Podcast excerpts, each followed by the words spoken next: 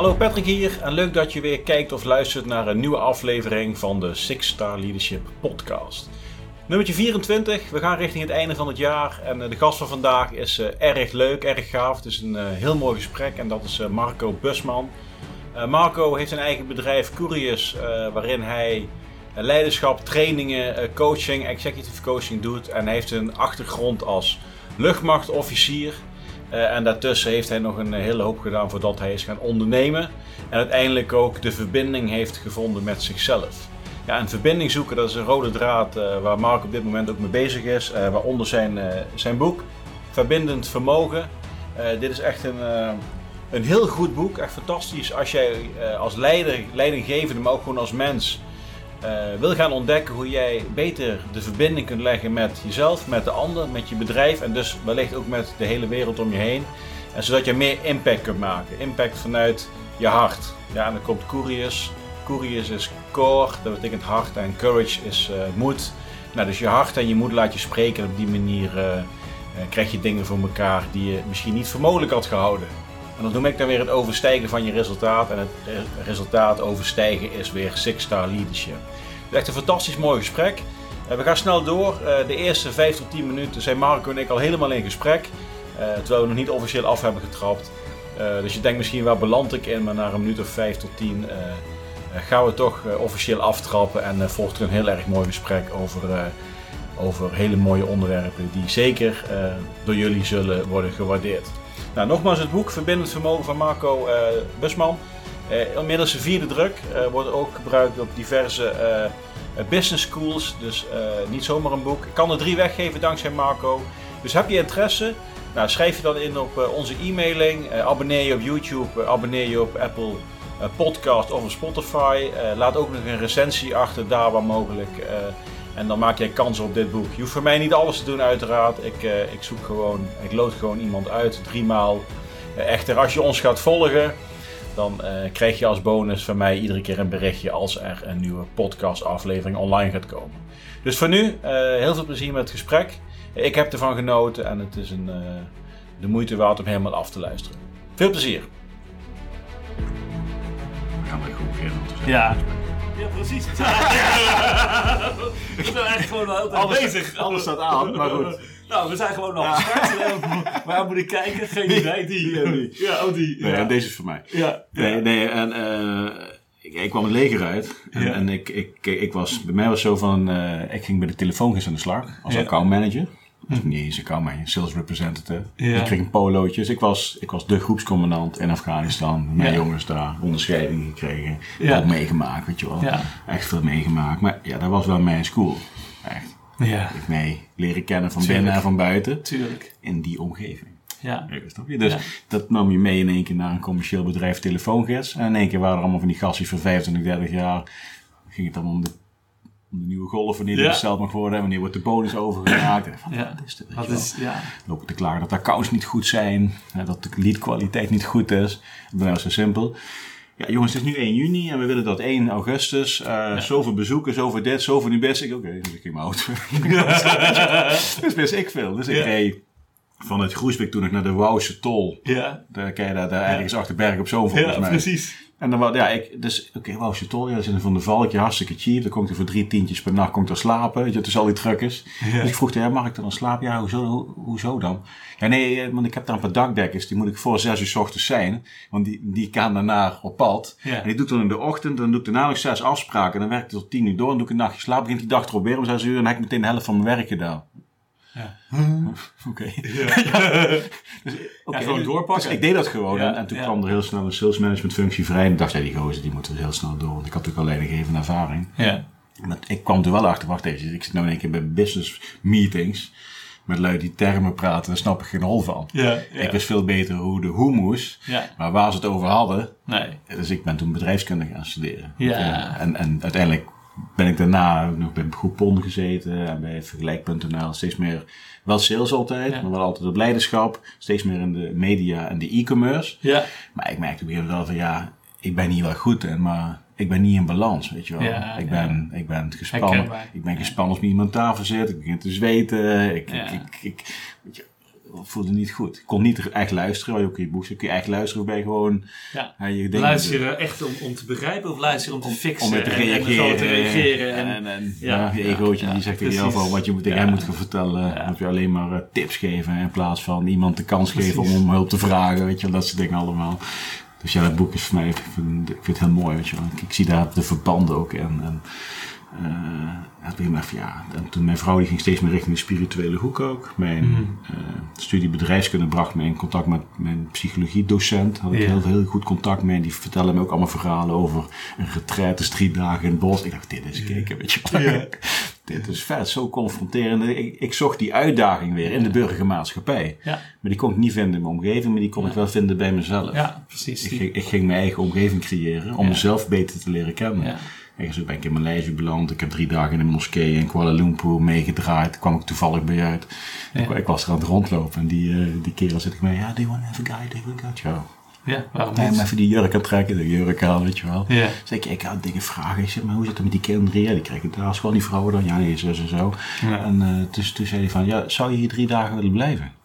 Ja. Ja. Ik zei, je moet alleen, als de zon ondergaat, de zon moet je, moet je weg, zegt hij, want dan, dan mag dat niet. Nee. Dus ja, ik heb gewoon een hotelletje weet je wel. Dat was Ja. na de Vipassana, Ja. kwam ik daarbij uit. Dan kom je ook natuurlijk een hele andere energie natuurlijk ook daar überhaupt binnen. Dus ja, dus ik, ik kwam rechts over die Vipassana. Precies. Ik ga, ga, ga een moskeetje kijken. en, eh, en, eh, ik zei, ja, dat wil ik wel, weet je wel. Dus Ja, ik, heb, ik heb drie dagen lang alle rituelen met hun meegekeken, Ja. meegedaan, weet je wel. Ja. En ja, dat soort dingen. Maar het zegt natuurlijk ook heel veel over jou, hè? gewoon in wie jij bent in de basis. Ja, dat ja, je dus ook eigenlijk- want je bent in de kans. basis, ja. Maar wie ik wel heb moeten worden. Snap dat ik. is, dat is, dat eh, snap ik. Maar die basis was aanwezig. Ja. Weet je, en er zit ook ergens dat, dat nieuwsgierige onder jou, weet je. En ook van, nou, weet je, de can do. Ja. Of wat, ja, wat Carol Dweck natuurlijk ook praat over de fix en de growth mindset. Weet je, dit is natuurlijk echt, echt growth mindset ook vol. Ja. Want anders, ja, dan krijg je die kans. En zeg je, nou nee, want eh, allerlei praktische bezwaren zo niet. Maar ja, ja ik stap in. Drie jaar terug Ik had je in. niet, drie jaar daarvoor had je het niet gedaan. Weet je wel. Ja, ja, Kijk, en zo'n school, eh draagt er ook wel aan bij, want die, die, die, die daagt jou wel uit. De Ja. Katie, zeg maar. En ik ben toen in LA geweest, van, of ja, eigenlijk eh, in, in Ojai. Dus ik, ja, dat is een van de mooiste plekjes ter wereld, allemaal mooi, weet je wel. Mhm. Ja, dan, dan zit je wel in één keer word wel geconfronteerd met je eigen gedachten. Dat het, Ja, ja, hè? ga het maar eens even onderzoeken, vriend. ja. Terwijl je met de meditatie ga je juist, ja, je probeert dus die gedachten weg te laten gaan. Ja. En bij, bij Byron Katie pak je hem vast. ja, ja, Oké, jij hebt een oordeel over iemand. ja. Ga er eens even mee aan de slag. Ja. Want dat zit, dat Maar, zit- maar ook wat je daarin zegt, je gaat natuurlijk over een bepaalde vorm van meditatie. Ja. Waarin je het eigenlijk weg laat dat gaan. Hè? klopt, ja, ja. Omdat ook daar in meditatie, als ik ga kijken naar meditatie, zeggen mensen, ja, weet je, want ik mediteer ook. Eh, Ja, maar wel, wat, wat doe je dan? Hè? Welke, welke vorm? Ik zeg altijd, ja, ik doe de Marco-meditatie. ja, ja, ja, ja. Weet je, en dat is, ja, ik ken allerlei vormen daarin, maar ik voel ook gewoon van, ja, wat, wat heb ik nu nodig? Wat wil ik nu? En, en momenteel heb ik bijvoorbeeld ook op YouTube een hele mooie, eh, ja, eh, zeven niveaus eh, meditatie Mhm. gevonden. Weet je, die qua muziek en alles, weet je, qua Die gaat met de chakras of zo. Ja. of ja. Ja, en die, die, die heel, erg, eh, heel erg resoneert bij mij. Mhm. Ongelooflijk. Hè, dus momenteel, weet je, mediteer ik met, met die op de achtergrond. Ja, weet je, en dan heb ik eh, ook van eh, een programma. Je hebt ook eh, de, de, de Institute of HeartMath, ken je dat? Ja, ja, ja. ja. Nou, weet je, dus ik leg mezelf aan de, aan de laptop om gewoon ook gewoon te kijken naar hoe zit het nou eigenlijk met mijn hartslag Mhm. en, en die heart rate variance. Weet je, dus nou, dan heb ik daar een soort van data, maar dan ga ik gewoon lekker die meditatie in. En dan ga ik zitten en de ene keer zit ik rechtop en de andere keer heb ik daar geen zin in. Ja. En dan heb ik een heerlijke stoel dat ik onderuit gezakt Ja, zit. ja. Weet je, of ik ga erbij liggen. I don't care. Maar ik, ik, en dat, dat vind ik wel belangrijker bij meditaties. Doe ook datgene wat wel bij jou past. En dan is het goed dat je, weet je wat je ook hebt gedaan met Vipassana, dat, weet je, dat je wel een soort van basis weer hebt geleerd. Maar geef jezelf ook altijd die toestemming om daarvan af te wijken. Ja. En, en, en ook over meditatie zelf zeg ik ook, ja, als mensen ah, mediteren, allemaal stof. Ik zeg, nou weet je, volgens mij is het gewoon ademhalen hoor. Ja. Als je dat soft vindt, dan ben je de hele dag eh, soft, want je bent de hele dag aan het ademhalen. Nee, ja. Alleen nu doe je dat met iets meer focus erop. En, en al, al heb je maar een paar, een paar keer dat je gewoon eigenlijk wat, wat bewuster ademhaalt, dan heb je wat mij betreft al een meditatief moment. Ja. Dus we zitten ook wel in de maatschappij dat we meditatie in een bepaald hoekje stoppen. Waarvan ik zeg, jongens, weet je, laten we nou eens gewoon uit gaan halen.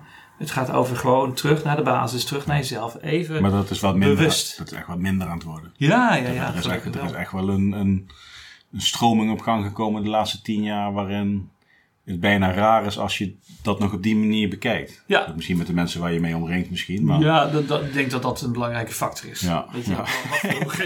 Als je alleen maar mensen spreekt die mediteren, dan, eh, Ja, ja. precies. ja, ja, ja. Ja, en dan ben je al ha- ha- haast raar als je het niet gewoon eh, minimaal een half uur doet. 's ochtends eh, en 's avonds en eh, tussendoor ook Ja. nog iets. eh, en dan gaat je ego weer aan de slag om de beste meditator van de club te zijn. Dan krijg je daar gezeik weer. Ja, precies. Ja, Ja. nee, dat, het is, nee ja, dat soort dingen dat werken niet. Nee, maar ik vind het wel mooi. En dat vind ik het mooie van, van jouw verhaal. Daar zit natuurlijk best wel veel overlap ook met mijn verhaal. Weet je, want ik ben natuurlijk ook gewoon, weet je, vanuit Defensie en uh, bam, en doen we het allemaal. En, Ja. ja, en dan op een gegeven moment ook het bedrijfsleven ingegaan. En wat ik merkte toen ik het bedrijfsleven inging, ja, toen werd in één keer alles in geld uitgedrukt. Ja. Weet je, dat was ook van, ja, eh, nou ja, weet je, Capgemini, dus een groot bedrijf. Frans, weet je, iedere maand eh, gewoon de cijfers aanleveren. Ja. En als je dan een dag training ging doen, ja, maar wacht even, dat, ik dacht dan, ja, een dag training kost een, een bepaald bedrag. Nee, bepaald bedrag moet je investeren, maar die dag zelf heb je ook geen opdracht. Dus je loopt ook inkomsten mis. Dus eigenlijk is het veel meer. En ik dacht, ja, wat een fuck mijn redenatie, weet je. Ja. Maar dat moest ik ook echt aan wennen. Van ja, maar dat is wel commercieel denken is echt anders dan dat wij eigenlijk vanuit kameraadschap denken en vanuit een missie, vanuit een Ja, doel ja. en daar schouders onder zetten en weet je, daarvoor gaan. Dat is totaal verschillend. Ja. Terwijl je eigenlijk het, het zo perfect over elkaar heen moeten leggen, wat dat betreft. Nee, ja, wat mij betreft het beste of both worlds. Ja. Weet je, Ja. het is, want ja, ook, ook qua commercieel, weet je, eh, geld, ja, geld rules, eh, rules the world. Hè? Ik, ik ben ook niet, eh, ja, weet je, ik vind het ook niet erg om geld te hebben. Nee, maar die Lamborghini die je buiten naar dat nou, dat vind ik niet veel. Lamborghini X1. Nee, nee, nee. Allereerst heb ik niks met auto's. En ten tweede, als, als ik aan een Lamborghini denk, dan denk ik alleen maar op het moment dat ik elke hobbel tegenkom in. Nederland, Nee. dan, eh, dan, dan schiet het echt niet op. Dus als, je, als ik een Lamborghini wil ik best hebben hoor, als je me eentje wil Om door te verkopen. Oh, precies. Ja, dan verkoop ik Ja, dan met geld goede dingen doen. Ja, ja, Ja. Nee, maar wat ik wilde zeggen, kijk, weet je, het, het is ook in Nederland zie ik af en toe wel dat we wat gespannen zijn met geld. Mhm. Je moet veel geld hebben, je moet succesvol zijn. Nou, daar geloof ik niet in. Dus dat is voor mij echt niet een doelstelling om veel geld te hebben. Eh, tegelijkertijd, weet je, geld is wel vrijheid. Ja. Je had het net over je vakantie, zes weken naar, eh, naar Nieuw-Zeeland. En dan gewoon met gezin en gewoon rondreizen. Ja, weet je, als je dat wil, dan zul je toch ook een bepaalde hoeveelheid geld nodig hebben. Dus hè, een beetje dat commercieel denken en, en eh, geldgeoriënteerd denken, da- daar is helemaal in de basis niets mis mee, commercieel zijn. En geld is ook energie. Eh, Geld, Het is, oh, het is- vertel. nee, het is ook een soort van. Er is ook een, een boekje dat heet Leven in Overvloed. Ja, En dat, dat gaat dus zeg maar hoe het zeg maar ook geld gewoon een, een soort van energiestroom is wat over de wereld heen gaat. ja. Als je er op een goede manier naar kijkt, Ja, dat je dingen naar je toe trekt. Ja, Dus, ja. en Maar dat is vanuit de positieve intentie. Ja, maar we, Precies. we praten alleen maar over positieve intenties. ja, ja. ja. Dus kijk, maar de mensen die vanuit de negatieve intentie geld naar zich toe Ja, trekken, ja. nou, die, die, dat gaat niet goed komen. nee, nee, nee. Daar zijn ook genoeg voorbeelden van. Je denkt van ja, misschien eh Ja. 30 jaar lang stond je aan de top Ja, en nu ben je 61 en dan zit je daar in een hoekje. ja, precies. Ja. Of die komen er later wel achter. Nou ja, en daar zie je namelijk natuurlijk wat er daar gebeurt, is dat mensen ook hun identiteit gekoppeld hebben aan de positie. Ja. En aan de, de macht die ze hebben en aan, aan het geld en aan de status en die Lamborghini bijvoorbeeld. Ja, en dan, dan gaat het natuurlijk fout. Ja. Want als dat dan wegvalt, dan krijg je in één keer een identiteitscrisis. Ja. Hè, dus, dus, nee, maar ja, geld is in die zin inderdaad wel eh, een, een, enabler. Hè, en als je dat positief naar je toe trekt, dan denk ik ook van ja, trek het naar je toe om het ook weer te geven. Dus om het ook door te geven. Hè. Ook vanuit Coris doen we dat ook. Hè. We geven ook gewoon dingen weer Ja. weg. En onze inzicht, onze kennis en, en elementen. Weet je, met de COVID, waar een aantal bedrijven in de kramp schoten, hadden we ook totaal geen werk even. Want ja, we werken natuurlijk alleen maar met groepen en ook internationaal. Weet je, dus alles viel weg. Maar daarin hebben wij ook gezegd, nou weet je wat, eh, in plaats van dat in de kramp schieten en eh, in actie gaan schieten van, oh dan moeten we gewoon iets nieuws bedenken. Nee, we gaan deze tijd gebruiken om te bezinnen. En we gaan deze tijd om gewoon te kijken van, nou wie kunnen wij gewoon op dit moment gratis ondersteunen. Omdat mensen gewoon het nodig hebben. Weet je, dat is onze manier dan weer van teruggeven. En dat is ook een stukje geld teruggeven via dienstverlening bijvoorbeeld. Ja. Ja, daar geloof ik echt in. Ja. Nou weet ik alleen Maar- niet meer waarom we dit zo zeggen. Want ik, we waren op een ander Maar- thema bezig. Ja, maar, je, maar, maar- ja, dat weet ik ook niet. Maar, Nee. maar, maar, maar je, je, je kunt dat teruggeven omdat je daarvoor op een positieve manier bepaalde dingen naar je toe hebt getrokken. En Ja, maar dat is en- alleen maar achteraf. Dat is later hè? Nee, oké, maar je hebt een, een situatie gecreëerd waardoor je dus in een situatie waarin het nodig is, Ja. kunt geven. Ja. Ja. Kijk, Nee, mee eens. Mee eens. Mee eens. En, en, ehm, ehm, ik zit een beetje te twijfelen. om, maar dat heeft, dat heeft denk ik dan meer te maken met hoe eerst mijn verhouding met geld was. Want Mm. eerst was mijn verhouding met geld wel meer ook status en succesvol zijn en positie. Ja. Weet je, ik was mijn- volgens mij aan mijn dertigste of zo kwam ik op een majoorspositie. Weet je, dus dat, dat was jong, Ja. vrij jong. Zullen we gewoon even van begin af aan beginnen dan? Ja, precies. Ja, zullen we dat doen? ja, Ja, maar we zijn al begonnen. We zijn al We begonnen. zijn al begonnen. Ja, ik denk dat nu de, de, de kijkers en luisteraars langzaam vragen krijgen van waar is het introductiestukje? En waar gaat het over? maar Maar dat hoop ik niet. Nou, maar als het goed is, ik, ik, ik spreek Ja. sowieso een, een, een inleiding in. Ja, En zo, daar zal ik al vertellen, nou we gaan eerst 10 minuten gewoon over hele interessante dingen praten. Ja, En daarna trappen we af. Ja, Want is goed. ja, daar zijn we nu dan. mooi zo. Dus we zitten weer in de studio in Haarlem. Ja. We hebben dit keer geen zon. Nee, dat is jammer. eh. Nee, en geen zeemeeuwen. Want, En geen zeemeeuwen. En Nee. de, de bakkerij horen we ook niet, want alle ramen staan dicht. En Ja. ehm, we hebben wel een mooi nieuw logo aan de muur. Mooi. Dat Ja. staat een speciaal voor de podcast. En ehm, mijn gast van vandaag is Marco Busman. ja, Dat zeg ik goed, hè? busman, ja. Ja. Ja. ja. Hij zat maandenlang als Bushman in mijn hoofd. ja. En toen was ik gisteren een videootje van jou aan het kijken. Toen zei die aardige man, die zei Busman. Ik dacht, oh, wacht eventjes. ja, ja. Dat is eh, beter. Superleuk dat je hier bent. Dankjewel. Ja, en ik, ik vind het nu al leuk om met elkaar over allerlei dingen te praten. Want we hebben de hele wereld al gehad Ja, ondertussen. precies. Eh, maar we gaan het ook even chronologisch aanpakken. Want wij zijn natuurlijk een podcast waarin we eh, de relatie leggen tussen defensie en het bedrijfsleven. Ja. En wie is dan Marco Busman en waarom zit je in de Sixer Leadership podcast? Ja, ja, nou waarom ik erin zit, dat, dat, dat is jouw Ja. keuze. Dat- dat- Die mag jij zo meteen wat Wat, wat, wat was jouw beweegreden om vanochtend naar, eh, naar deze mooie studio te Ja, komen? nou ja, voor mij is het heel simpel. Ja, wie, wie ben ik? Ehm, als ik altijd zeg wie, wie ik ben, dan komt eigenlijk altijd wel even twee kanten. Hè? Dat Ja. is de, de, de, de human being kant, hè? Ja. de, de menskant en, en de functionele kant. Eh, dus als ik even vanuit de menskant, wie ben ik als mens, als persoon? Eh, ik ben nu 53, eh, trotse vader van ook drie kinderen, iets ouder dan jouw kinderen. Mijn oudste is ondertussen 24, eh, Ja. Laura is 24, eh, Frank is 22 en Erin is 15. Ehm, ik ben altijd een enorme sportsman. Eh, weet je, heel veel gedaan op de KMA, hè, Militaire Academie. Dus daar zit al een link natuurlijk waar we hier zitten. Ehm, hè, defensie. Eh, nou, altijd veel gesport, wedstrijdroeien geweest. En daarna altijd ook ge- gehockeyd. Ik heb volgens mij iets van 43 jaar gehockeyd. Alleen mijn rechterknie, die eh, ja, doet het niet meer zo goed. Nee. Dus eh, hardlopen en zo kan ik ook allemaal niet meer. Dus tegenwoordig ben ik een golfer. Oké. En nou, dat doe ik nu een jaar. En dat vind ik echt, ja, ik begin het leuk te vinden. Omdat ik het begin te snappen. Ja. Het golf is ook gewoon echt snappen. En het is compleet anders dan hockey. Eh, dus ja, weet je, ik vind het heerlijk om... om Dus dat balletje, dat is de overeenkomst. hè? Ja, eh, ja de, precies. Maar het is natuurlijk individueel en teamsport. Eh, Nou, het is dat, op dat vlak, eh, nou ja, is het volledig anders. Maar je loopt wel met, met een flight, hè, noemen ze dat dan, een flight van vier. Dus het is wel heel sociaal. Alleen het is nog steeds een heel individuele sport. Maar ik vind het leuk, omdat het, weet je, dat zegt ook wel iets over mij. Het daagt me ook wel weer uit. Weet je, iets nieuws te doen. Iets wat ik nog niet ken. Eh, ook het proberen te doorgronden. Hoe werkt dat dan? En hoe kan ik er ook beter in worden? Dus eh, dat, dat, is, ja, dat, dat is dan deel van Ja, dat hoor je ik veel. Hè? Dat golf is ook echt een spelletje waarin je moet nadenken om dat ene stukje detail wat dan... Dat is ook, zeg dat is ook zo'n zo'n zo'n spreuk toch, vanuit de golf millimeter. Ja. Oh, dat zou kunnen. Ik ken, ik ken die uitspraak niet. Maar, maar, maar bij, bij golf zit, zitten twee kanten. Er zit technieke kant aan. En, en daar kun je die, die ene millimeter. En, en hoe sta je en hoe zet je die, die, die swing, hoe zet je die aan en alles. Maar het is ook vooral een heel erg mentaal spelletje. Net niet. Ja, nou, precies. Of En- ja, precies. En dan sla je een rukbal. En dan? Weet je, of er lopen anderen en die lopen eigenlijk net iets sneller. En die komen achter je aan. Die zie je steeds verder dichterbij komen. Dus je voelt een soort van druk. Shit, ik moet door. Weet je, dus het is ook mentaal. En, en het mentale spel speel je echt met jezelf. Eh, dus, dus ook iedere keer kan ik mezelf weer terug naar rust brengen. Kan ik weer de concentratie hebben. Eh, als ik van alles van mezelf vind, weet je, of het gaat niet lekker, eh, weet je, hoe ga ik daar dan mee om? Ehm, en nou goed, daar gaan we zo meteen ook wel op terugkomen op dat soort elementen. Dus dat is een beetje ook van, ja, wie ben ik dan als, als mens en wat ik, eh, wat ik, wat ik doe. Eh, positief, weet je, ik, ik vind mezelf erg moedig ook. Ehm, ik geloof ergens in een verbonden wereld waar ik echt aan wil bijdragen.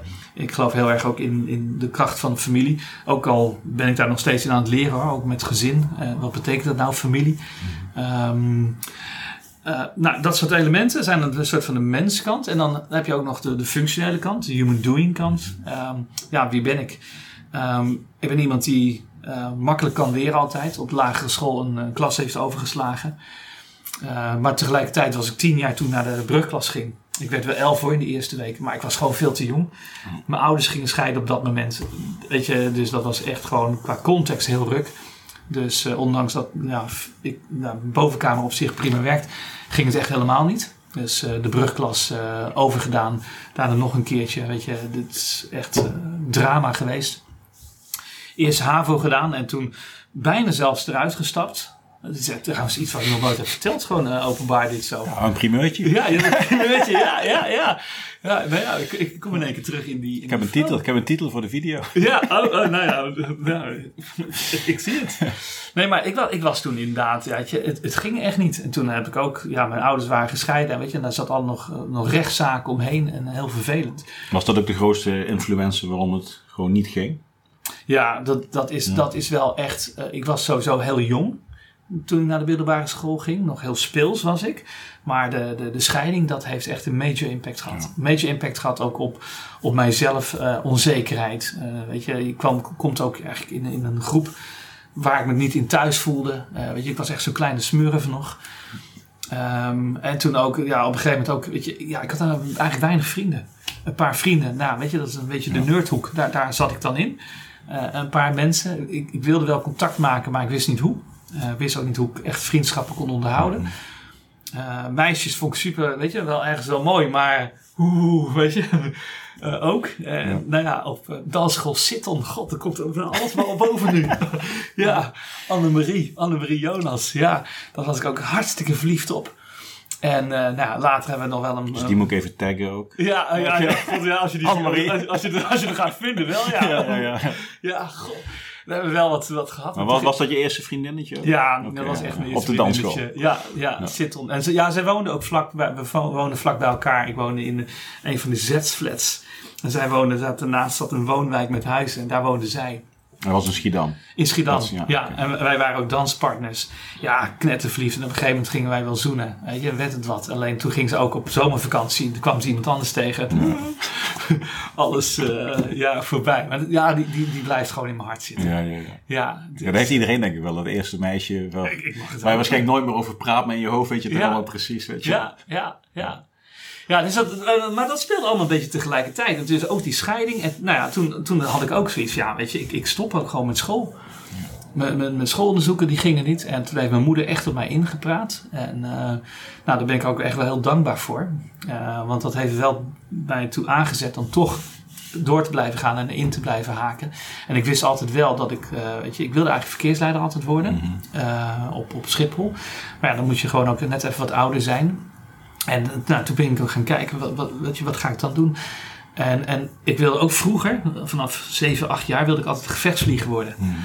Ehm, dat was mijn, mijn, mijn, mijn, mijn langste, weet je, als ik dan kijk naar het beroep wat ik eh, het beste kan herinneren over wat ik altijd wilde worden, was gevechtsvlieger. Ehm, maar eh, als je dan praat over avontuur, dat zit in me, weet je, dat zie je ook terug in de beroepskeuze toen de tijd. Maar toen ik 11, 12 was, kwam ik erachter dat ik een bril nodig had. Ja. Maar Droom dat- voorbij. Maar dit is F-16 piloot. hè? Ja, echt. Ja. Ooit later wel trouwens één keer meegevlogen. Ja. Dus dat is echt kicken geweest. Dat was ja, de jongensdromen die uitkwam. Ehm, maar goed, dus dat is allemaal die context waar ik in zat. Ehm, mijn moeder, die het toen wel me heeft ingepraat. Ik heb de HAVO afgemaakt, want ik had zoiets. Geen verkeersleider, dan wil ik wel gevechts, of verkeersleider worden bij Defensie. En toen kwam ook de, de droom op van, nou, dan, dan wil ik naar de KMA, de militaire academie. Wil ik eh, beroepsofficier worden. Dus dat heeft me wel geholpen om eh, toch te zeggen ja tegen. Dan ga ik verder met de HAVO en dan ga ik ook de VWO gewoon ook afmaken. Met als motivatie uiteindelijk naar de Kamer. Ja, ja, dat is voor mij een hele belangrijke geweest. En, en, en, en ook mijn moeder die ook gewoon echt de spiegel voorhield van ja, maar hoe zie je dat dan voor je? Weet je, je kunt gaan werken en dan? Weet je, wat ga je dan doen? En, en ga je daar gelukkig in worden? Nou kwam dat niet, weet je, niet helemaal binnen natuurlijk. Ja, je bent dan op een andere leeftijd en in een, in een modus die, eh, waardoor ik minder open stond Mm. voor dat soort argumenten. Toch heeft het denk ik wel een stukje bijgedragen. Weet je, ik zag mezelf ook niet achter de lopende band staan, bij wijze van spreken. Nee. Dat, dat past niet bij mij. Eh, nou, KMA. En nou ja, ik ben blij dat ik het gedaan heb. En dat ik ben aangenomen bij de KMA. Maar wa- was je geen dienstplicht ook? Nee, nee, nee. Ik heb nog twee oudere broers. Ja, die, eh, was die, ja, die, die hadden dienstplicht. eh, Ja. Weet je? Dus, eh, alleen die hoefden allebei niet. Die waren afgekeurd. Maar daardoor was het voor mij eigenlijk in principe niet meer nodig.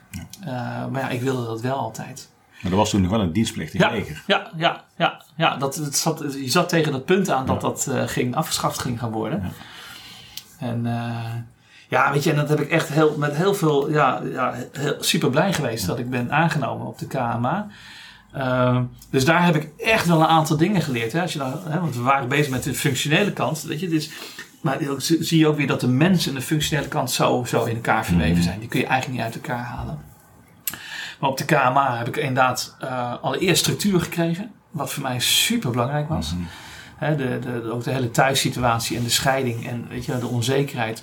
In één keer kreeg ik structuur aangeboden van, nou weet je, zo doe je het. Ook met, met vrienden, eh, ook met elkaar samen optrekken. Nou, daar hoef ik jou niks over te, te vertellen hoe dat werkt. Hoe we ook een gezamenlijk doel schouders eronder zetten. Eh, ik ben onvoorwaardelijk voor, waar- voor jou, jij bent onvoorwaardelijk voor mij. Weet je, voelen dat je ergens weer bij hoort. Eh, voor mij, ja, weet je, heeft echt daarin geholpen om een stukje mezelf terug te vinden. Tegelijkertijd toen was ik ook mezelf enorm aan het overschreeuwen natuurlijk. Hè, om maar gezien te worden. En ook weet je, stoer te zijn. En Maar vond, vond, vond je daar iets wat je op de middelbare school miste dan? Zeg maar Ja, ja, de aansluiting. En, ja. ja, ja, ja, zeker. Eh, Op middelbare school had ik gewoon een, een aantal vrienden. eh, weet je wat ik zei, een beetje die nerdgroep. Een, een paar mensen. Eh, Jean-Paul Schriek komt in één keer op. Dat was mijn buurjongen. Weet je, daar had ik Manolito de Vries. Woonde ook in de flat. Dit is echt eh, Ja, trip to memories. eh, geweldig. Weet je, dus, dus ik, ik had wel een paar, paar mensen met wie ik, weet je wel, echt wel beter, eh, beter op, eh, opschoot. Eh, maar voor, de rest niet echt een grote groep. En ook bij het dansen, weet je, ja, ik, ik kon, je, ik pikte het heel makkelijk op. Dus ook in mijn eerste jaar, weet je, kon ik al met, met zilver en, en goud, weet je, kon ik al delen meegedoen. Omdat ik, ja, mijn lijf is vrij soepel. en, en, weet je, beweging, dat motorische deel, dat past bij me. Ik hou van muziek. En weet je, dat bewegen, dat, dat, dat ging me heel makkelijk af. Uh, maar echte vriendschappen had ik gewoon niet. Echte vriendschappen waarbij je zegt, nou, uh, echt, nou ja, dus behalve dan Manolite de Vries en, en Jean-Paul Schriek. Uh, en er was nog één, en die ben naam ben ik kwijt. Die, Zegt die denkt nu van... ja, waarom word ik niet genoemd? Uh, sorry. Ja. Uh, nee, weet je, dus, dus, dus, dus dat, dat nou, naast hun niet echt. En bij KMA, dan krijg je daar die hele structuur van kameraadschap. Ja, daar word je natuurlijk ook, ja, we werden natuurlijk ook getraind. Hè? Jij bent ook getraind om was dat in Breda? Ja, in Breda. Maar was de landmacht, luchtmacht, marine, KMA, zat dat samen? Of was nee, dat... land en luchtmacht zitten in, uh, in Breda. En uh, de Koninklijk Instituut voor de Marine, Kim. de KIM, ja. dat zit in Den Helder. Ja, maar ze, jouw opleiding was samen met uh, landmacht. landmachtofficier? Ja. Okay. ja, land en luchtmacht. Dus wij kwamen op met, nou, volgens mij iets van 140, 150 man. 40 man uh, voor de mm-hmm. voor, luchtmacht en de rest uh, voor de landmacht. Ja, en dan heb je het half jaar, over half jaren 80 of zo. 86. 86 ja. ja. 18 augustus 1986. Midden in de Koude Oorlog. Ja. Ja. ja. Ja, en, en dat was ook hè, natuurlijk nog de boze vijand ergens. Uh, weet je, daar ben je natuurlijk ook voor, uh, deels voor, uh, voor opgeleid. Oh, daar kan ik zo meteen wel nog eens op terugkomen. Um, maar KMA, daar kreeg je structuur, kameraadschap en dat was echt wel mooi. Um, dus daar, daar werd ik ook gezien en gewaardeerd. Um, ja, en daar begon ik mezelf een beetje terug te vinden. Uh, dus ook de onzekerheid. Ja, hey, ik kan wel wat. En ook het leren en, en ook, ja, weet je, qua sporten ging me altijd goed af. Tegelijkertijd ben ik er ook uit, uit de bocht gevlogen. Weet je, als ik ga kijken hoeveel geld ik naar de Spinola, dat is die boot naast de Kama, dat is een kroeg, daar heb, heb neergelegd. Je, daar ligt gewoon een Mercedes in het water, zeg ik ja. maar. Dus als je onder de poort doorgaat aan de rechtse kant ja, het water. Ja, ja, ja. Kun je nou bootjes huren? Ja, ja, oh, dat, dat, Ja, ik ben al een tijd niet meer geweest. Ja. Dus ja, weet je, dat, dat, dat heb ik daar opgepikt. En dat heeft me wel eh, deels ook bepaald hoor. Hoe ik dan later in het bedrijfsleven ben gaan, eh, gaan acteren. Dus kameraadschap is echt voor mij echt wel een belangrijke.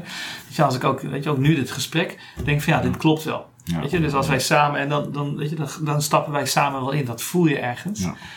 En, De eh, verbinding. de verbinding, Ja, ja, ja, precies. ja. En dan verder. Je bent ook de eerste luchtmachter die ik hier in de studio Echt waar? Ik heb alleen nog maar... Nee, eh, landmacht en, en marechaussee. Ja. Ja. Maar luchtmacht nog niet. Dus ja, Dus dat En ook nog geen marine. Nee, nee, nee, nog niet. Nee, Ja, nee. dan- dan- Terwijl mijn zusje bij de marine zit al, eh, al 15, bijna 20 jaar. En eh, waarom eigenlijk dan eh, pas eh Ja. de eerste luchtmachten? Nou, goede vraag. Daar kom ik later op terug. Is dat de strategie? Ja, ja, ja. Nee, dat zat toch een beetje mee, ook waar ik natuurlijk zelf vandaan kom. Ja, En dat dan- snap en ik. Dan trek je dat ook een Dat beetje snap mee ik. toe, ja. Dat snap ik. Maar de, de, de intentie, denk ik, en Ik het denk, dat wou ik zeggen. is hetzelfde. Is hetzelfde. Ja. Weet je, en we maken natuurlijk onderling af en toe wel, hè, weet je, zandhazen en eh, weet je, nee, goed, al die Ja, andere... ik ga niet vertellen wat wij over jullie eh, zeiden. Nou, dat moet je zelf weten, weet je, ja. dat is... Maar hoe lang, Dat hoort heb je, erbij. hoe lang heb je uiteindelijk dan bij de luchtmacht en wat was je functie uiteindelijk? Ik, ik, nou, ik ben vier jaar bij eh via KMA gedaan. Mhm. En ik, ik werd aangenomen voor de verkeersleiding. Dat vond ik saai. Ik denk, ja, als ik dat ga doen, dat zijn alleen maar procedures. Toen ben ik overgestapt naar de gevechtsleiding. Ehm, hè, dat is de luchtverdedigingstak eigenlijk. Eh, nou, daar, die test had ik ook allemaal gehaald. Dus eh, best wel selectie. Omdat nou, het is veel dingen tegelijk, veel parallel. Eh, veel informatie, eh, veel keuzes die je moet maken op korte termijn ook. En nou ja, goed, weet je, met die vliegtuigen die gaan vrij hard. Het moet gewoon goed zijn. Ehm, en uiteindelijk dus ook naar de via KMA naar Nieuw-Millingen gegaan. Ehm elke gevechtsleidingsopleiding gehaald. Ehm, maar ik merkte ook wel al heel snel dat ja, dit gaat hem niet worden. Weet je, ik ben niet, niet type die dan zegt, nou dan ga ik dat doen. En dan ga ik daarna op een gegeven moment de AWACS op. En dan kom ik weer terug. En dan word ik eh mastercontroller of zo. En dan eh, ga ik naar, eh, naar het, ja, het waterhoofd. Ja. Weet je, de, de brave parade doen. De, de, de clownshap in, in Den Haag. Had ik allemaal geen zin in. Eh, dus toen was ook al van, ik ben vrij snel toen ook gaan studeren. Dus ik heb bedrijfskunde nog gestudeerd in Nijmegen. Een, eh, een aantal eh, jongens die gingen die kant op. En toen zei ik, nou, ik stap in. We hebben vanuit de KMA allerlei vrijstellingen. Dus ik moet een aantal vakken doen en dan afstuderen. Dus ik heb dat gedaan. Ik heb ook diverse vakken heb ik gehaald waarbij ik nooit college heb gevolgd. Ja. Maar eh, onder meer Pascal Buis, die, die deed dat ook. En eh, Bart van Eyck. Weet je, dan kreeg ik van hun kreeg ik aantekeningen. Ja. En dan ging ik die aantekeningen een beetje leren. En dan, eh, dan ging ik het doen. En dan kreeg je af en toe vragen over... Ja, bij de gastcollege, die gastspreker, die zei dit. Wat, weet je, hoe, hoe, hoe zat dat dan? Ik denk, ja, fuck, weet je, ik ben er niet bij geweest. Ja. dit is wat eh, in de context van, van het vak. Zal, zal dat ook weer wel zijn? Sorry, eh, ik weet niet of ik nu alsnog eh, mijn doctorandus moet inleveren. Ja. Ja, weet je, toen heb ik zo de, de, nou, mijn bedrijfskunde ook, ook gedaan. En, en ja, ook daarnaast, weet je, ik de- de- deed de studie bedrijfskunde. Toen heb ik wel ook een gesprek gehad met mijn commandant. En ik ben wel vrij open en eerlijk altijd geweest. En dat, dat ben ik nog steeds. En dat, daar geloof ik ook in. Wees gewoon transparant. Ook al is het geen leuke boodschap. Zeg wat je te zeggen hebt. Dan heb je een startpunt om vanuit daar te gaan kijken. En wat betekent dat voor ons? En wat betekent dat voor de relatie? Maar toen heb ik ook onder meer wel tegen mijn commandant gezegd: ja, weet je, ik heb KMA gedaan, dus ik blijf zes jaar. Hè, dat is de tekenplicht van zes jaar. Uh, dus dat zal ik ook uitdienen. Maar daarna ga ik weg. Want dit is, je, gevechtsleiding. Het gaat hem echt niet worden. Nou, een mooi gesprek mee gehad. En uh, die zei ook, ja, maar je studeert ook bedrijfskunde. Wat wil je ermee? Uh, nou, aangegeven veranderings, organisatieveranderingsprocessen. Nou, toen was je bij de luchtmacht ook een reorganisatie, dat heette WOLF. Werkgroep Operationele Logistieke Filosofie. WOLF 1, WOLF 2. Mm. Uh, en dat ging eigenlijk van een, een, een taakgerichte organisatie veel meer naar procesgerichte organisaties. Zei, zou je het leuk vinden, interessant vinden om daaraan bij te dragen, in die werkgroep een bijdrage te gaan leveren? Ja, dat was natuurlijk een gouden kans. Ja. Dus daar uh, heb ik ja tegen gezegd. Dus naast mijn werk als gevechtsleider ging ik dat doen als projectofficier. Uh, ja, weet je, het was niet dat ik het project deed. Ik deed gewoon een klein stukje erbinnen. Mm. Maar daarbinnen had ik wel zoiets, oh, dan gaan we veranderingen doorvoeren. En dan uh, maak je een projectplan. Hè? En als je iets wil, nou, dat weet je ook. Als je iets wil, dan maak je een plan. Een tuk, tuk, tuk, taken, rollen, verantwoordelijkheden, duidelijkheid, acties. Geen gelul, gas erop ja, en, uh, en, realiseren. Alleen bij veranderingsprogramma's gaat het niet zo. Want dan ga je toch met de weerbarstigheid uh, te maken krijgen van mensen. En van persoonlijke belangen. Uh, en zekerheden, onzekerheden, angsten. Uh, dus ja, die plannen die ik had, waar, die in mijn optiek heel reëel waren om in een half jaar iets uit te rollen, ja, dat ging niet. En dat vond ik wel frustrerend. Was het ook met de afschaffing van dienstplicht rond die periode? Dan? Ja, dat speelde ja, toen. Dat speelde ook allemaal. Ja. Nou goed, weet je, dan ging je jaren negentig. Nou, dan komt natuurlijk heel Joegoslavië op een gegeven moment uh, ook. Hè, dat komt erbij later, weet je. Dus dat, dat, dat, dat, er is heel veel veranderd in die tijd. En voor mij, ja, altijd heel erg rationeel ingestoken. Terwijl ik enorm gevoelsjochie ben eigenlijk. Maar ik had altijd heel rationeel ingestoken. Waarom? Dan komen we weer op de scheiding. Dat was mijn beschermingsmechanisme. Hmm. Weet je, als ik het hier afsluit en hier niet voel, uh, dan kan ik heel veel, heel veel bereiken. En dan heb ik ook geen last van om onzekerheden. Dus ik was heel erg afgesloten. Maar op het moment dat je dus eigenlijk die veranderingen gaat doen, ja, dan moet je ook naar die gevoelslaag toe. niet alleen bij jezelf, maar zeker ook bij de mensen weet je, bij wie die verandering komt. Hoe gaan ze er nou mee om? Alleen daar had ik geen kaas van gegeten. Dus als welwillend amateur, veranderaar, was ik uh, lekker aan de slag. Ja. Maar het, het leidde nergens toe. Maar je, je zat eigenlijk zelf veel te veel in je rol. Ja. En je had geen verbinding met jezelf. En dus is het uiteindelijk kansloos om ook in zo'n projectgroep de verbinding met, met anderen te de maken. verandering te maken. Precies. Zeg maar, ja. Ja, nou ja, als je dan inderdaad praat over verbindend vermogen ook. Hè. Ja. Verbinding begint bij jezelf. Verbinding met mezelf, verbinding met jou. Vanuit daar met je team, organisatie, wereld. En die, die verbinding hier, die had ik gewoon afgeblokt. Nou, dat, dat is voor mij wel... Is dat, ook, is dat ook gekomen door de Defensieorganisatie? Ik denk dat de Defensie deels het versterkt heeft. Uh, maar dat is paradoxaal. Ik denk dat deels versterkt is omdat daar ook wordt gezegd: weet je, je, moet ook gewoon je ding doen. Hè? Ik vind Defensie ook op zijn tijd wel een, een mannetjesputters. Hè? Dus kwetsbaarheid gaan we niet tonen met elkaar. En uh, weet je, we moeten het allemaal maar aankunnen. En als we het, het rot hebben gehad met elkaar en, en hele nare dingen hebben meegemaakt, dan gaan we naar de kroeg, pakken we een biertje erbij. Weet je, en dan slaan we elkaar een keer op de schouders en dan, uh, weet je, stoere praten en dan gaan we weer verder. Dus Defensie is niet altijd ook de typische omgeving geweest om echt de hele kwetsbaarheid te laten zien. Uh, tegelijkertijd, en dat is die paradox die erin zit, is Defensie ook wel de plek waar je vanuit kameraadschap wel degelijk ook echt elkaar leert kennen. Uh, dus er waren wel degelijk een aantal mensen met wie je veel meer de diepgang uh, ging opzoeken. Ja, dat is wel heel grappig. En, en, en, dat is het paradoxale wat erin zit. Ja, dus in zijn algemeenheid laat je wat minder je kwetsbare kant zien. Maar met een aantal personen ben je kwetsbaarder dan misschien wel met je thuisfront. Absoluut. Ja. Nou, niet haalt woordje misschien maar weg. Is, ja. Weet je, kameraadschap eh, voor mij staat boven, weet je. Dus, dus kameraden, dat, dat, is, dat is een soort van heilig. Daar vertel je alles. Um, en dan weet ik ook dat wat ik vertel, dat blijft ook tussen ons. Uh, en hoe goed je mijn vrouw ook kent, weet je, dat blijft tussen ons. Ja. En daar komt niemand tussen. Nee, dat is, dus, dus dat is echt, dat is heel diep. En dat, dat geeft natuurlijk, hè, dat heeft een heel diep vertrouwen. En dat heeft natuurlijk ook functie. Ook bij Defensie heeft dat functie, omdat je daarmee dingen kunt bereiken in hele lastige omstandigheden. En dat staat natuurlijk ook bij Defensie of bij de, de, de, de, eh, de commerciële organisaties ook, heeft dat ook absoluut functies, mits je die kant op durft te gaan. Alleen het gevaar van kwetsbaarheid, quote en quote gevaar, is dat die kwetsbaarheid tegen je gebruikt wordt dus durf je gewoon die Kwetsbaarheid wordt vaak gezien als zwakte. Ja. Of misschien gevoeld als zwakte, waardoor je niet kwetsbaar bent. Nou, ik denk ook hier weer dat er twee kanten aan zitten. Ik ben van twee kanten. Ik ben ja, van paradoxen.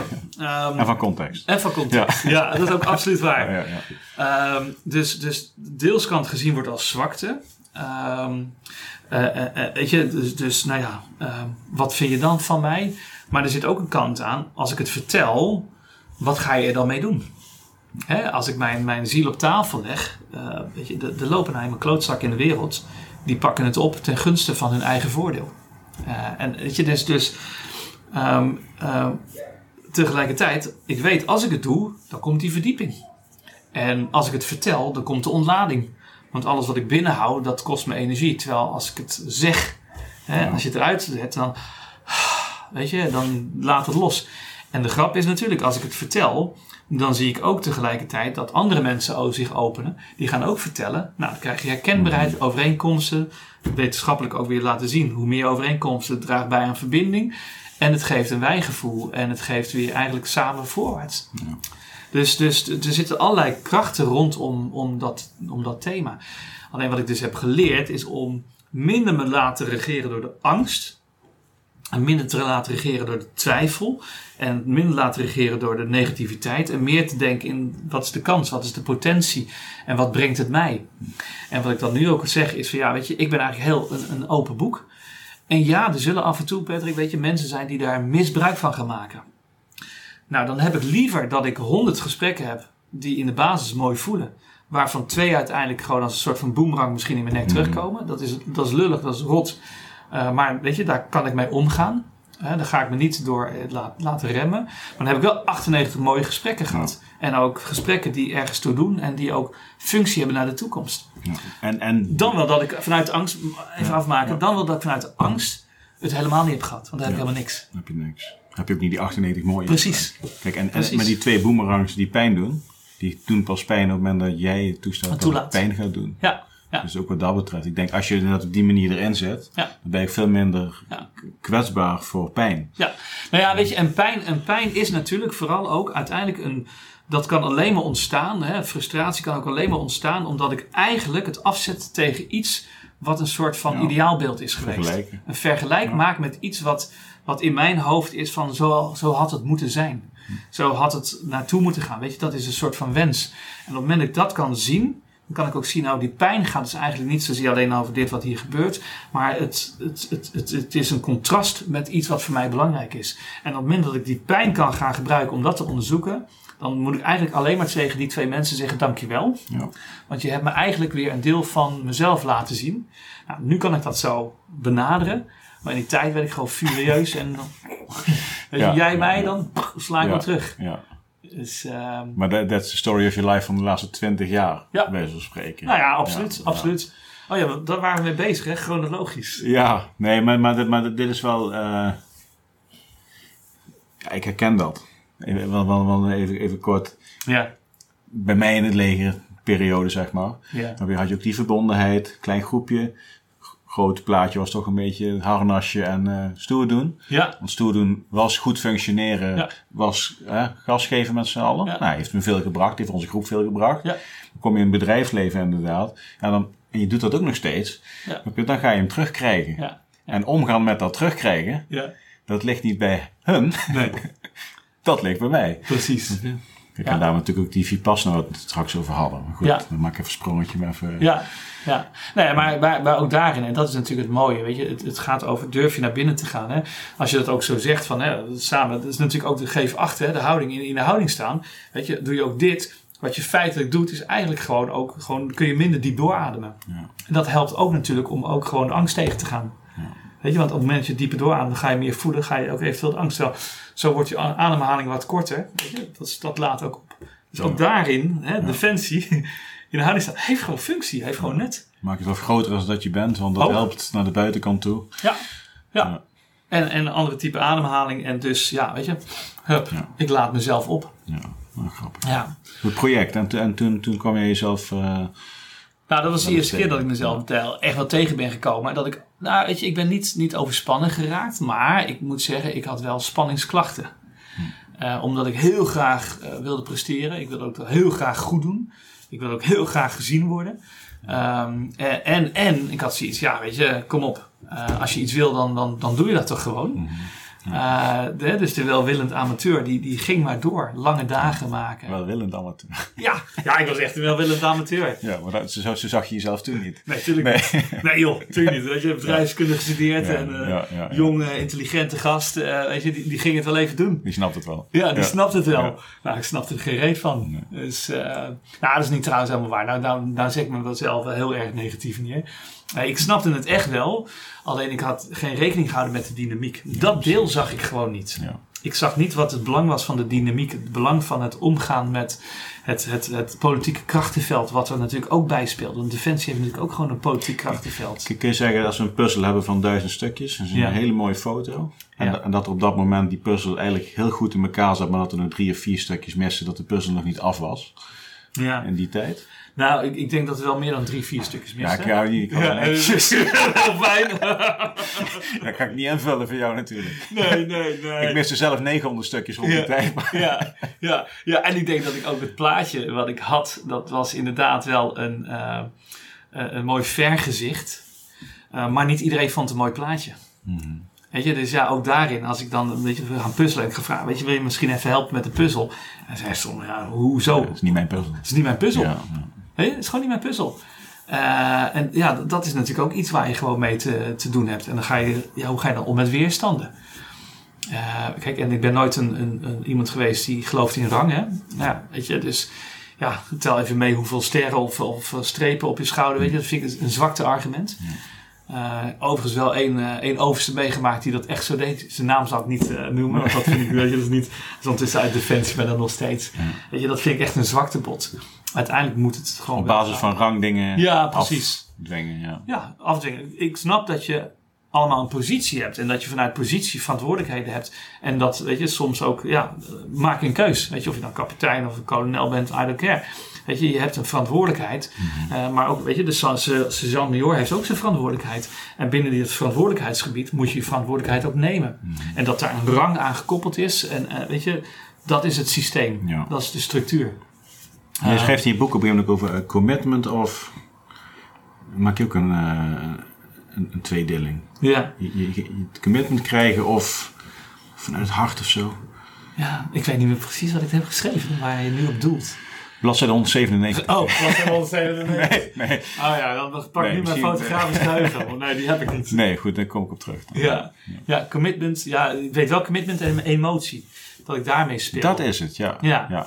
Ja, Ja, en, en, en dan maak even Met- met- met wenden. met die rang, zeg maar. Ja. Snap je? Je kunt, zeg maar? je kunt iemand om commitment vragen ja, op basis van je rol of status die je hebt. ja, Je kunt ook met iemand de- vanuit de emotie commitment krijgen, precies. zodat je samen ergens aan gaat werken. Precies. En dan is rang of stand niet Dat belangrijk. is niet interessant. Nee. Ja. Nee, en dat, dat sluit ook heel erg aan bij hoe ik kijk tegen het leven en over gelijkwaardigheid. Weet je, ik geloof in de basis dat we gewoon allemaal gelijkwaardig zijn. Eh, alleen wat we doen in de samenleving is gelijkwaardigheid koppelen aan positie, aan, aan geld, aan macht, aan, aan, aan rang of wat dan ook. Terwijl, weet je, zoals jij hier zit, zoals ik hier zit. Ehm, jij bent gewoon de beste versie van jezelf die je hier kunt zijn. Dat ben Ja. ik ook. Ja.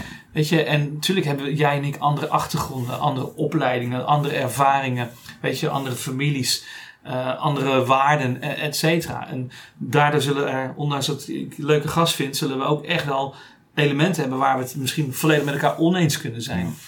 Eh, maar voor mij gaat gelijkwaardigheid over van, nou weet je, jij bent gewoon jij in, in wie je kunt zijn. Ik ben gewoon ik. En als je dan elkaar ontmoet, dat is heel gelijkwaardig. Mhm. Eh, en ik geloof dat als je op die manier ook benadert, elkaar benadert, ook in het bedrijfsleven, en ook vanuit daar nieuwsgierig bent. En in plaats dat ik zeg, ja, weet je, dat is een stom perspectief, dat klopt niet. Luister maar naar mij, want ik weet hoe het zit. D- dat werkt niet. Als ik echt kan luisteren eh, vanuit, maar hoe, hoe denk jij dat? Wat is dan jouw werkelijkheid? Wat is dan jouw gedachtegang die erachter zit? Waar komt dat vandaan? En als jij dat ook naar mij toe kunt doen, ja, weet je, dan ontstaat er iets, iets diepers. Ja. En dan is het niet alleen maar commitment op, op de functionele kant, maar dan gaat er ook hier de, de laag van respect komen. Dan zie ik je niet alleen voor wat je doet, maar dan zie ik je ook voor wie je bent Ja. en van waar je vandaan komt. En dat is wederzijds. Nou, dan krijg je commitment, de functionele kant, dan krijg je emotie, de relationele kant. Nou, als die in elkaar gaan grijpen, Ja. dus het is niet een of, maar als die in elkaar gaan grijpen, ja, jongen, dan ontstaan er dingen. Dat is, eh, ja, ja, prachtig. Prachtig, ja. Ja, En- dan ben je het nu niet oneens met elkaar. Dan heb je een andere kijk. precies. Dat- En, en dat is prima. Precies. Ja. Weet je, het voorbeeld wat ik daar altijd in gebruik is: stel nou voor dat we hier een, een grote 3, hè, zou ik zo hier tekenen. En ik Ja. zou je vragen, en dan zie je hier een 3 liggen. Maar ik zou aan jou vragen wat het is. Dan zeg jij, nou, Marco, je bent gek, dat is geen 3. Een E. Dat is een E. Precies. En iemand die daar staat, die zegt nee, het is een W. En iemand die daar staat, die zegt het is Ja, een M. ja. Eh, of sommige mensen zeggen het is een paar borsten, billen, eh, weet je, het zijn bergen, het is een kont. Weet je, maar de grap is ook, en dat is het simpele voorbeeld, het object blijft gelijk. D- d- daar is echt niets aan veranderd. Iedereen kijkt naar hetzelfde object. Alleen afhankelijk van jouw perspectief, in dit geval het fysieke perspectief, zie je iets anders. En dat gebeurt natuurlijk ook met mentale perspectieven. We hebben allemaal onze eigen mentale perspectieven, waardoor we de werkelijkheid op een andere manier interpreteren. Als we dat nou eens als uitgangspunt nemen, eh, en op basis daarvan nieuwsgierig gaan worden en vanuit daarin gaan verbinden, dan wordt het interessant. Want dan kunnen we gaan kijken, hé, hey, een E, een, een 3, een M, een W. Oké, maar wat betekent dat nou? Oké. En, en als we graag willen dat het weet je, met z'n allen toch een 3 is, dan moeten we daar wat in doen. Weet je, dan hebben we wat te schuiven. Dan heb ik jou wat te laten zien. Of jou te begeleiden naar, naar mijn kant. Of ik moet vanuit mijn kant naar jouw kant meekomen. Maar dan ook het object daar wat weet je, iets in Gebruik je dat ook wel eens als oefening? Ja, Dat je Ja. zegt van, goh, we zien eigenlijk allemaal verschillende dingen, maar dit, ja, dit moet het wel worden. Hoe gaan we samen zorgen Hoe doen we dat nou? dat... eh, Precies. En dan begin je gewoon met gewoon door zo'n drie in een, in, in een ruimte gewoon in het midden te leggen van zo'n groep die daar zit. Mhm. En gewoon eens te vragen, ja weet je, wat, wat zie je? En, en, en weet je, hoe, hoe gaan we nou komen tot Ja. een eenduidige definitie hierin? En wissel je dan de drie voor een casus wat binnen zo'n organisatie speelt? Nou, dat kan. Dat Ja. kan. Eh, maar maar dat, dat- weet je, nu zitten we al op, op een soort van eh, detailniveau hoe, je, Mhm. hoe je interventies ontwerpt. Voor mij is het altijd het belangrijkste. weet je, de interventie is niet relevant. Uh, de vorm, zolang je niet weet waar het over gaat. Dus je moet eerst met elkaar heel duidelijk weten waar, waar, waar gaat dit over. Weet je, wat, wat willen we qua thematiek nou op tafel leggen? Wat heeft dit team te leren? Wat heeft deze organisatie te leren? Mhm. En als dat is, we hebben gemeenschappelijke besluitvorming. Hè? Hoe gaan we nou tot een gemeenschappelijke besluitvorming komen vanuit verschillende perspectieven? Dan zou zo'n oefening uitstekend zijn. Overigens heb ik het op die manier nog nooit gedaan. Dus je hebt me nee. juist wel een idee gegeven. En dan denk ik, hé, hey, dat is interessant. We kunnen hem inderdaad op die manier ook gewoon echt als oefening ook doen. Ja. Ehm, maar, dat, maar weet je, ook hierin, en dat is natuurlijk het vak waar ik in zit, hè, organisatieverandering, teamcoaching, executive coaching, leiderschapsontwikkeling, dat gaat heel erg over verschillende perspectieven. Heel erg ja zeggen tegen dat feit dat er meerdere waarheden zijn. Ja. ja. Er is geen waarheid. Ja, dat kun je ook zeggen. Ja. Maar dat, er is geen waarheid, is dus op zich al een waarheid in zichzelf. Ja. Als je maar, maar zie het ook zo als, als, als, als je als individu iets als een waarheid ziet, dat per definitie alle andere manieren van kijken al eigenlijk niet waar zijn. Nee, nee, nee, nee, nee, nee, nee. Ik zeg altijd, weet je, een van de dingen die ik zeg als ik, als ik trainingen geef, dus e-, even kort, hè, mhm. KMA, toen de Defensie, daarna heb ik voor Capgemini gewerkt, ja. 8,5 jaar is misschien voor de kijker ook, want we zitten weer alle kanten op. Mark heeft trouwens ook een boek geschreven, die staat hier. Ja, Verbindend vermogen. ook nog, ook nog. We gaan er een paar kijkers en luisteraars weggeven. Ja, ja drie. Dan krijg je uh, druk nummer vijf. In vier jaar tijd zijn we in de vijfde druk. Ja. Dus, uh, um, wat ging je nou zeggen? Je, je stelt ja, dat is voor als je geen script hebt. Hè? Ja, ja. Nee, die, die, de waarheid. Als je hem als individu als waarheid ziet, ja, ja. Uh, dat je dan en je bent ervan overtuigd dat je eigenlijk al meteen een blokkade neerlegt voor, voor andere manieren van, van perceptie. Ik, nou weet ik alweer wat ik ging zeggen. Ja, weet je, ik, ik, ik geloof niet dat er een eenduidige waarheid is. Ik geloof wel dat er een waarheid is, maar dat is een selectieve waarheid. Dat is mijn waarheid. En ik geloof ook wel in het feit dat als heel veel mensen dat zeggen, hè, dat heet dan intersubjectiviteit, mm dan zou er zo wel een soort van objectiviteit zijn. Ja. Weet je? Dus dan, zit, dan zit je goed in de richting met jouw waarheid. Precies, precies. Of het heeft gewoon te maken met een, dat het een afspraak is. Want weet je, we zitten nu aan een hoge tafel. Mhm. Ja, weet je, daar, kun je wat anders van zeggen. Nee, dat is gewoon uh, dat is een, een, hoge koelkast. Nee, weet je, dit, is gewoon, dit is gewoon een tafel. Dit is geen koelkast. Want bij een koelkast hebben we een andere definitie gekoppeld aan het woord. Maar daarover gesproken, dus ik geloof ook heel erg in dat als je beseft dat het allemaal persoonlijke waarheden zijn, dan moet je op zoek naar hoe, wat betekent dat. Dus als ik, als ik ook met een groep aan de slag ga, mhm. dan zeg ik ook altijd van tevoren: joh, luister, uh, één ding. Je hoeft je geen zorgen te maken. Alles wat ik zeg, dat klopt. Dus alles wat ik zeg, dat is waar. Dus weet je, daar, hoef je niet meer over, over na te gaan denken. Echter. Het is mijn waarheid. Daarmee dus niet de ultieme waarheid. Mhm. Het is gewoon mijn perspectief. En laat het ook gaan hebben over jouw waarheid en jouw perspectief. Dus wees het met me eens, wees het met me oneens. Uh, hoe meer dat, dat gesprek gaat plaatsvinden, des te meer gaan wij leren. Des te meer gaan we nuances aanbrengen. Des te meer gaan we ook zien hoe wij in patronen zitten en hoe we patronen kunnen gaan doorbreken. En dat begint bij gewoon simpelweg het gesprek aan te gaan. En te zeggen: hé, hey, jij ziet het blijkbaar anders dan ik. Interessant. Laten we het daar eens over hebben. Ja. Ja, mooi. Ja, ik heb Erik Braak, die hangt aan de muur, was mijn commandant in, in, in. Ja. En die, die was hier ook in de podcast en die, dat was wel mooi, dat herken ik ook, uh, ook in je boek, wat je nu zegt. Die heeft over vertrouwen. Ja. Dus eigenlijk wat je nu zegt, je, je, je hebt een inleiding, dan creëer je een soort van vertrouwen binnen zo'n groep. Ja. Uh, daarna ma het maken van die verbinding. Ja. je dus echt van ja, deel oprecht, uh, deel terug. Ja. ja. Dus krijg die verbinding en, en niet om het doen, maar ook vanuit het hart, zeg maar. Ja. En van daaruit, zeg maar, die samen dienen van de opdracht. En de opdracht is dan die verandering misschien wel, of wat dan ook. Wat dan ook, ja. ja. ja. Maar ook hier, zoals je het zegt, hè, dan zit er een soort van een sequentie in, hè, een soort van volgorde in, terwijl het natuurlijk in de werkelijkheid allemaal door elkaar heen loopt. Uh, tegelijkertijd, en dat beschrijf ik ook in mijn boek, um, dan zie je dat Stephen Covey, hè, nou ja, dan de zoon van Stephen Covey, die dan mhm. ook Stephen Covey heet. Dat is om ons makkelijk te denk ik. Ja, precies. de, de speed of trust, de snelheid van vertrouwen, die zegt ook er zijn vier kernen die vertrouwen creëren. En wat hij aangeeft is ook hier komt weer die ratio en die emotie. Hè, want daar praat ik natuurlijk continu mhm. ook over. De leider als rol en de leider als mens. Hè, die IQ, je EQ. Functioneel en relationeel. En wat hij ook zegt is, als je vertrouwen gaat opbouwen, dan gaat het allereerst over de as van de rationele kant. Mhm. Sorry, laat zien dat je de capaciteiten hebt en laat zien dat je de resultaten bereikt. Omdat dat eigenlijk die functionele kant, dat geeft een stuk vertrouwen van hé, hey, dan kunnen wij samen gaan optrekken. Ik ga je inhuren of we gaan, eh, weet je, ik ga je in dienst nemen. Ik zeg altijd maar kijk naar je cv. Als jij gaat solliciteren, wat stuur je dan? Een korte brief met een cv. En het, enige doelstelling is, is een soort van vertrouwen creëren van hey, dit zou wel eens iemand kunnen zijn die deze rol in kan vullen. dat is gewoon puur functioneel. En dan ga je in gesprek met elkaar. Uh, en wat hij zegt is het verdiepen van het vertrouwen. Dat gaat eigenlijk veel meer over de as van de, de emotie, de relationele kant. Dat, nou, dat gaat over karakter. Laat, hè, dat je met integriteit. Hè, wat is je intentie? Wat is je intentie in de relatie? En handel je ook met integriteit? En dat verdiept echt het vertrouwen. En als je het snelste manier om van vertrouwen af te komen, is natuurlijk over die as van de emotie, intentie, integriteit, de boel gewoon enorm opkloten. Mhm. En dan, dan, dan, weet je, dan ben je het zo, zo weer kwijt. Ja. Dus als, je, als je op de emotie de boel verkloot, ja. dan ben je eerder zeg maar, de boel kwijt dan als je functioneel ja. inderdaad. Ja, ja. ja. ja. En, en dus eigenlijk ook daarin zeggen ze ook, het vertrouwen komt te goed, voet en gaat te paard. Mhm. Uh, weet je, dat is ook zo. Dat is ook zo. En uiteraard, weet je, als je functioneel de boel draait, dat, dat, dat, dat doet ook iets. Mm uh, maar, maar emotioneel, weet je, dat, dat, dat, dat zit gelijk hier. Ja. En waarom? Um, omdat eigenlijk zijn we ook op dat, ja, op dat vlak soms een beetje de weg kwijt, zeg ik wel eens. Uiteindelijk zijn wij natuurlijk gewoon gevoelsmensen. Weet je, we zijn gewoon dieren. En we, weet je, wij, wij werken natuurlijk allemaal in de basis heel erg op gevoel. En daarnaast doen we er ook een sausje ratio overheen. Waardoor we dingen kunnen verklaren en kunnen positioneren. En vanuit daar allerlei acties kunnen doen. Maar wij zijn heel erg gevoelsmensen en patroondenkers of mm patroonhandelaars.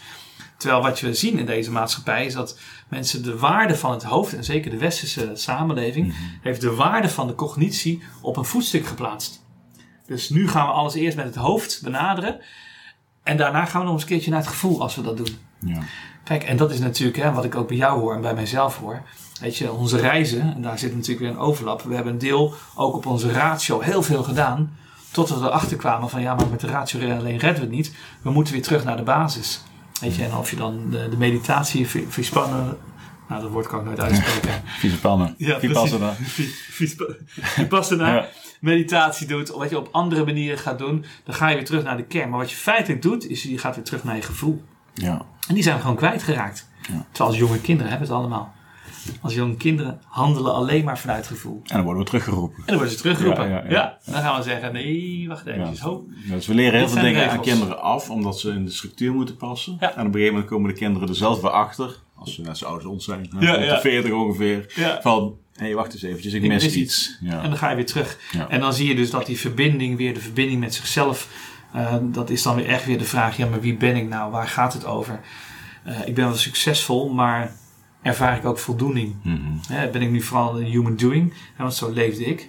Heel erg vanuit doen. Als ik hard werk, veel ja zeg, veel verantwoordelijkheid neem, dan heb ik een mooie carrière, dan heb ik aanzien, dan heb ik geld, dan heb ik mooie vakanties en dan ben ik geslaagd, dan ben ik gelukkig, dan ben ik succesvol. Ja. Ja. En, en wat ik natuurlijk deel. Het is allemaal rationeel. Het is allemaal rationeel. Is allemaal rationeel. Als je dan aan, aan, mij vroeg wie ben je, dan ging ik vooral vertellen wat ik deed.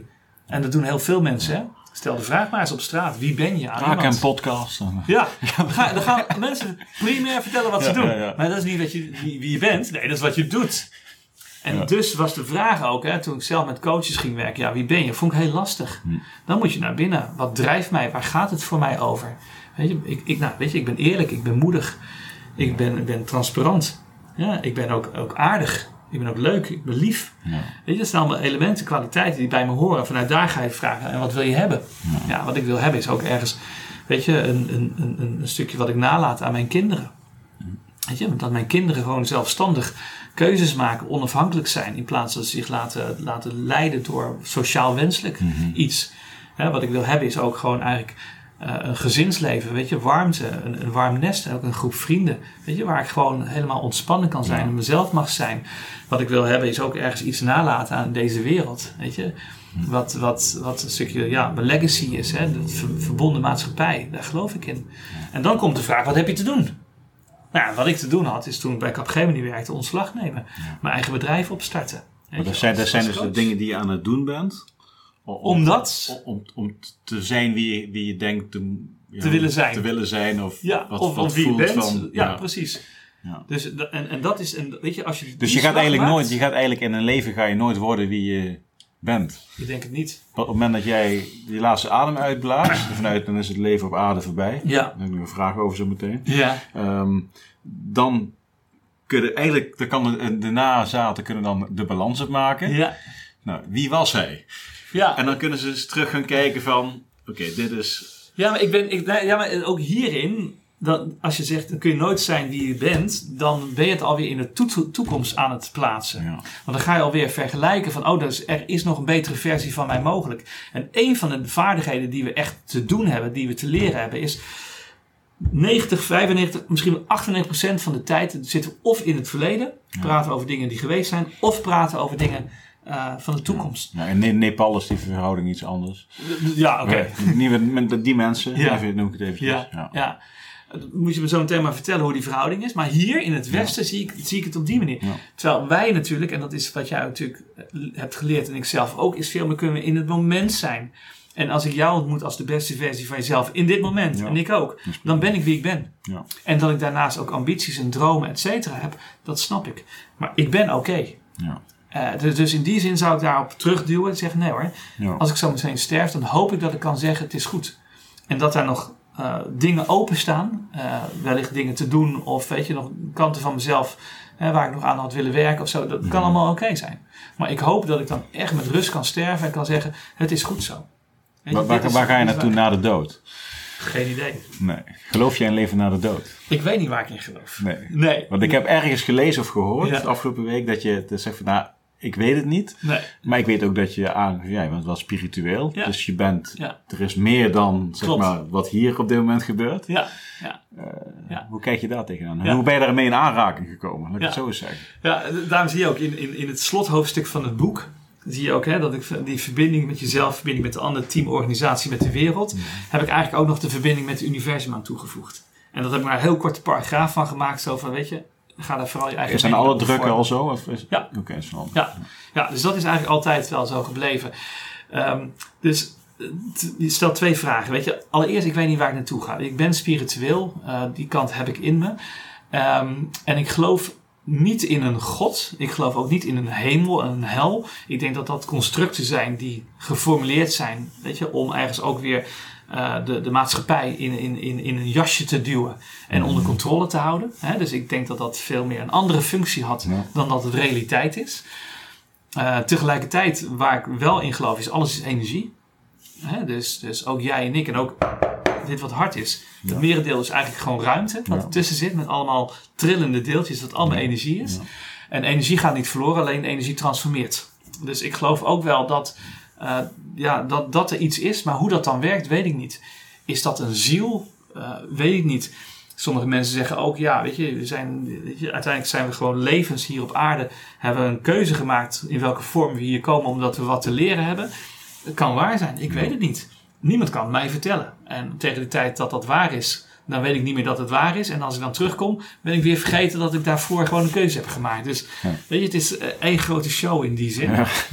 Ja, ja. Dus, dus ik, ik weet niet wat er is, maar ik geloof wel dat het meer is dan wat er nu is. Alleen ik heb geen idee wat voor vorm en hoe dat zit. En eh, wat ik wel daarin, hè, dat schrijf ik ook in het boek, eh, weet je, ik ben wel nog steeds een soort van bang voor de dood. Eh, maar dat heeft veel meer te maken met dat ik het niet kan bevatten. Ik kan niet bevatten dat ik er nooit ben geweest. Dat ik hier na 80 of 85 jaar ga leven. Weet je, dat we dit soort mooie gesprekken mogen voeren en ergens bijdragen en ook allerlei ellende zien. En dan ben ik er nooit meer. Dat kan niet, hè?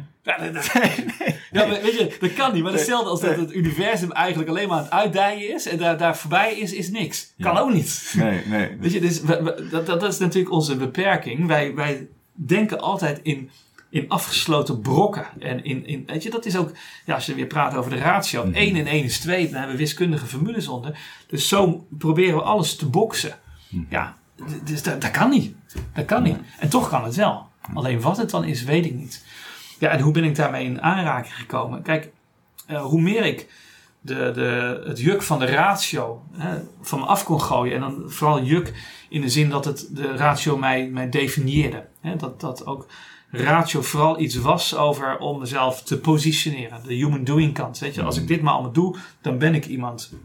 hoe meer ik daarvan los ging komen. En ook met coaches en met eh, best wel intense trainingen naar mezelf ben gegaan. En in de rust kwam. eh, weet je, en echt bij mezelf kwam. Des te meer ging ik kanten van mezelf ontdekken. En ja, dan komt eigenlijk de vraag: wat is spiritualiteit? Is spiritualiteit nou vooral ook de, bij spreken de, de, de, de. Weet je, dan moet je ergens in iets groters en in goden of zo. Nee, spiritualiteit is volgens mij gewoon aannemen dat het leven meer is dan hetgene wat we direct waarneembaar is. Hè, datgene wat ik nu direct zie en wat ik nu direct denk.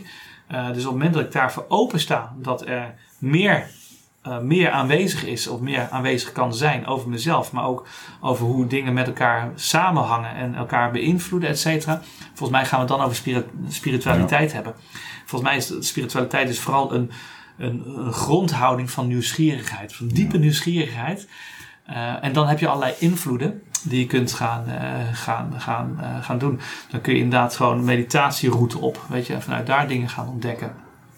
Of wat ik recentelijk heb gedaan is de Magic Mushroom Ceremony. Mhm.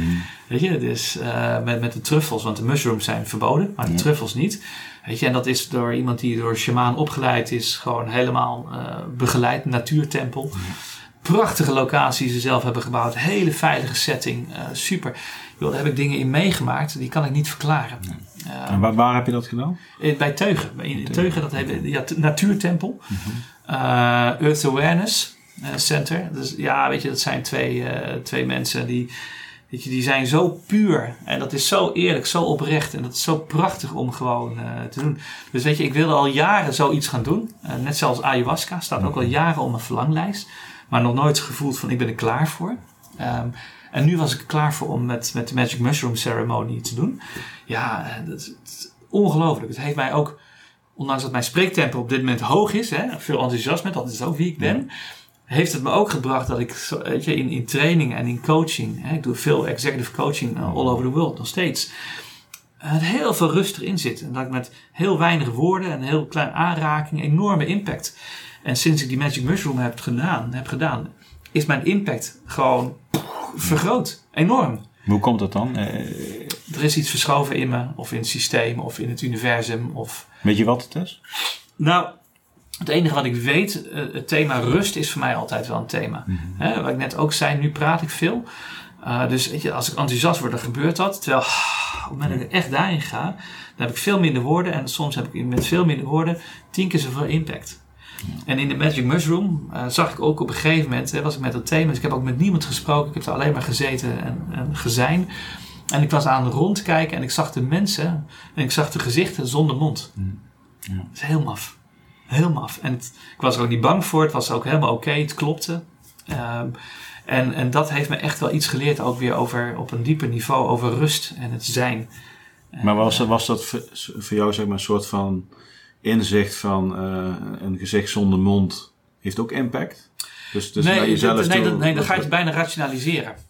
Dus, Ja. dus weet je, en dat is het dubbele. Dus ik nam het waar, ehm, zonder dat ik erover ging nadenken en zonder dat ik ook het gevoel had dat ik er een verklaring aan moest geven. Mhm.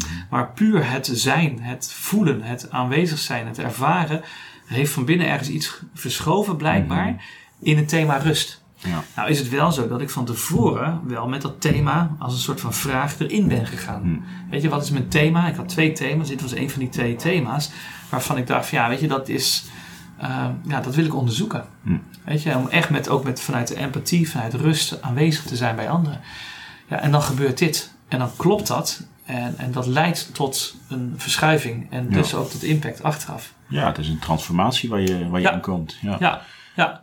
Ja, en dat betekent ook hoor dat ik nu ook heb gezegd, ja, ik ga nog een tweede keer en Ja. ga ik dit doen. En daarna ga ik kijken of ik de ayahuasca ga doen of dat, dat, dat ik dit nog een keer doe. Ja. Nou, ik ken nog wel iemand in Haarlem die interesse heeft in mushrooms. Hè? Ja? Oh ja, ja, ja, precies. Ja, daar gaan we het niet over hebben. Ja, ja, ja precies. Nee, nee. kijk, maar, maar- maar even... ehm, ehm, je bent veteraan. Ja, Voel je je veteraan of ben je gewoon ex-militair die daar een bepaalde periode heeft gewerkt? Oké. ik ben ex-militair. Als- je nou kijkt, je bent op een gegeven moment eh, heb je eh Bushman Consultancy. Ja, Dus dat, is dat echt de stap naar het ondernemer worden eh naar aanleiding van jouw tijd bij Defensie? Of zit er nog wat tussen? Ja, er zit nog wel tussen. Weet je, er zitten een paar fases tussen. Ik, ik, ik wist wel op een gegeven moment dat ik, ehm, eh, weet je, ook als, als, als manager Ehm, bij Capgemini, dan heb je altijd de maandelijkse druk. Ja, ik, ik was geen, niet eindverantwoordelijk. Ik zat in het managementteam. Met Ben je vanuit Defensie naar Kap, Capgemini? Ja, ja, ja. ja en, en waarom? Omdat, weet je, ik wilde echt in een, in een bedrijfsleven, ik wilde ook in een ICT-bedrijf, omdat, ja, ik zag, weet je, ICT heeft zo alles bepalend, eh, ook hoe organisaties vormgegeven worden, de maatschappij. Mhm. Ik wilde er meer van weten. Hè, dus ik dacht, ik ga daarheen drie jaar. Het werd 8,5 jaar. Mhm. eh, om, om daar gewoon ook een stuk kennis op te doen. Ehm, en, en weet je, daarin heb ik echt heel veel, ehm, heel veel opgepikt. Ook wat het betekent om, om ehm, commercieel dus te zijn. Ik weet niet meer waar, wat de vraag ik Af en toe ben, dan ben ik gewoon mijn verhaallijn kwijt. ik heb gewoon echt vandaag seniorendag, eh, geloof ik. Ja, dat is een goed teken, toch? Ja, ja, ja, ik denk het. Ik denk het.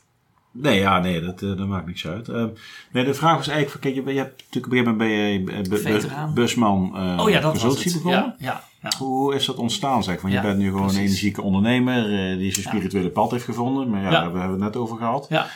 Nou ja, ik, ik, ik was dus inderdaad die, die manager. Ik was dan eigenlijk eerst initieel bezig met mijn carrière. En ik, ik wilde minimaal sectormanager worden. Weet je, dan heb je duizend man onder je. Mhm.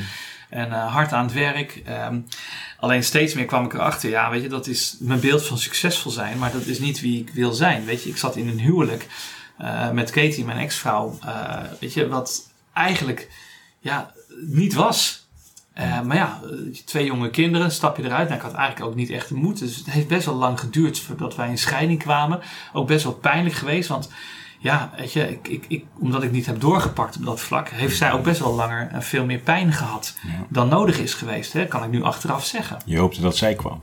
Ja. Nou ja, nou, nou ja, nou, je zegt het zo, maar dat is echt waar. Dat, is echt zo. Weet je, dat is echt zo. Dat, Ja. en ik denk dat dat veel, wel, wel veel meer, Ja. dat is te, te groot. Maar ik denk wel degelijk dat er meer mensen zijn die eigenlijk soms dingen in, in een soort van pijnsituatie gaan brengen. In de hoop dat een ander dan verantwoordelijkheid Ja, neemt. ja, ja. En dat was bij mij deels, als ik heel eerlijk ben, ook wel een beetje zo. Ja.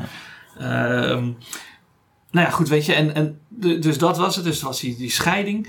Ehm, mijn managementpositie kwam Cindy tegen. Eh, toen ook op een gegeven moment, ja, weet je, ik, ik merkte ook, ja, die managementpositie, Mhm.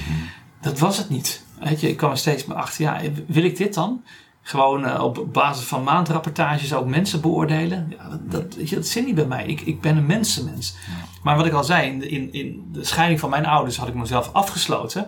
Maar doordat ik zelf gecoacht werd en allerlei opleidingen ging doen, ging de hele wereld weer open. Ik ging in één keer een gevoelskant open. En dus ook echt, weet je, het zien van de ander. En ik wilde altijd altijd wel werken met het potentieel van mensen. Dus toen kwam op een gegeven moment het, het punt dat ik ook zoiets van, ja, blijf ik nou bij Capgemini of niet? En ik had zoiets, nee, niet. Ik wil Mag ik gewoon... even even vragen tussen de Ja? Wil je werken aan het potentieel van mensen omdat je daar zelf voor je gevoel te lang Zeker. niet gebruik van hebt gemaakt? Ik, ik, ik, ik- weet je, het, het- absoluut ligt daar een relatie. Ja. Ik geloof dat ook een heel aantal van de coaches en, en, en trainers, weet je, die, die doen dat deels om ook een stukje zelfheling te doen. Weet je, omdat daar, en dat vind ik ook helemaal niet erg, zolang dat niet de primaire drijfveer is. Ja. Ik heb veel coaches opgeleid, ook internationaal in Nederland. En ik heb ook wel eens tegen mensen gezegd, joh, weet je, volgens mij moet je dit niet willen. Want je hebt nog zoveel eerst zelf op te ruimen. Je Je bent zo met overdracht bezig. Ehm, op het moment dat je jezelf kent, dan kun je ook zien waar de overdracht eventueel plaats kan vinden. En dan kun je jezelf daarin stoppen. Ehm, dus nee, ik, ik heb daar absoluut, weet je, daar ook echt belang bij gehad. Om, het, om, weet je, om het ook anderen te gunnen, wat ik zelf aan het doormaken was. Eh, dus dat is, ja, dat is gewoon waar. Eh, alleen ik, ik merkte wel, ja, ik wil daar steeds meer, ook in, vanuit mijn managementposities, vond ik ook, ja, dan kan ik het uiteindelijk onvoldoende doen. Want dan moet je ook gewoon in die, die maandelijkse cycli mee.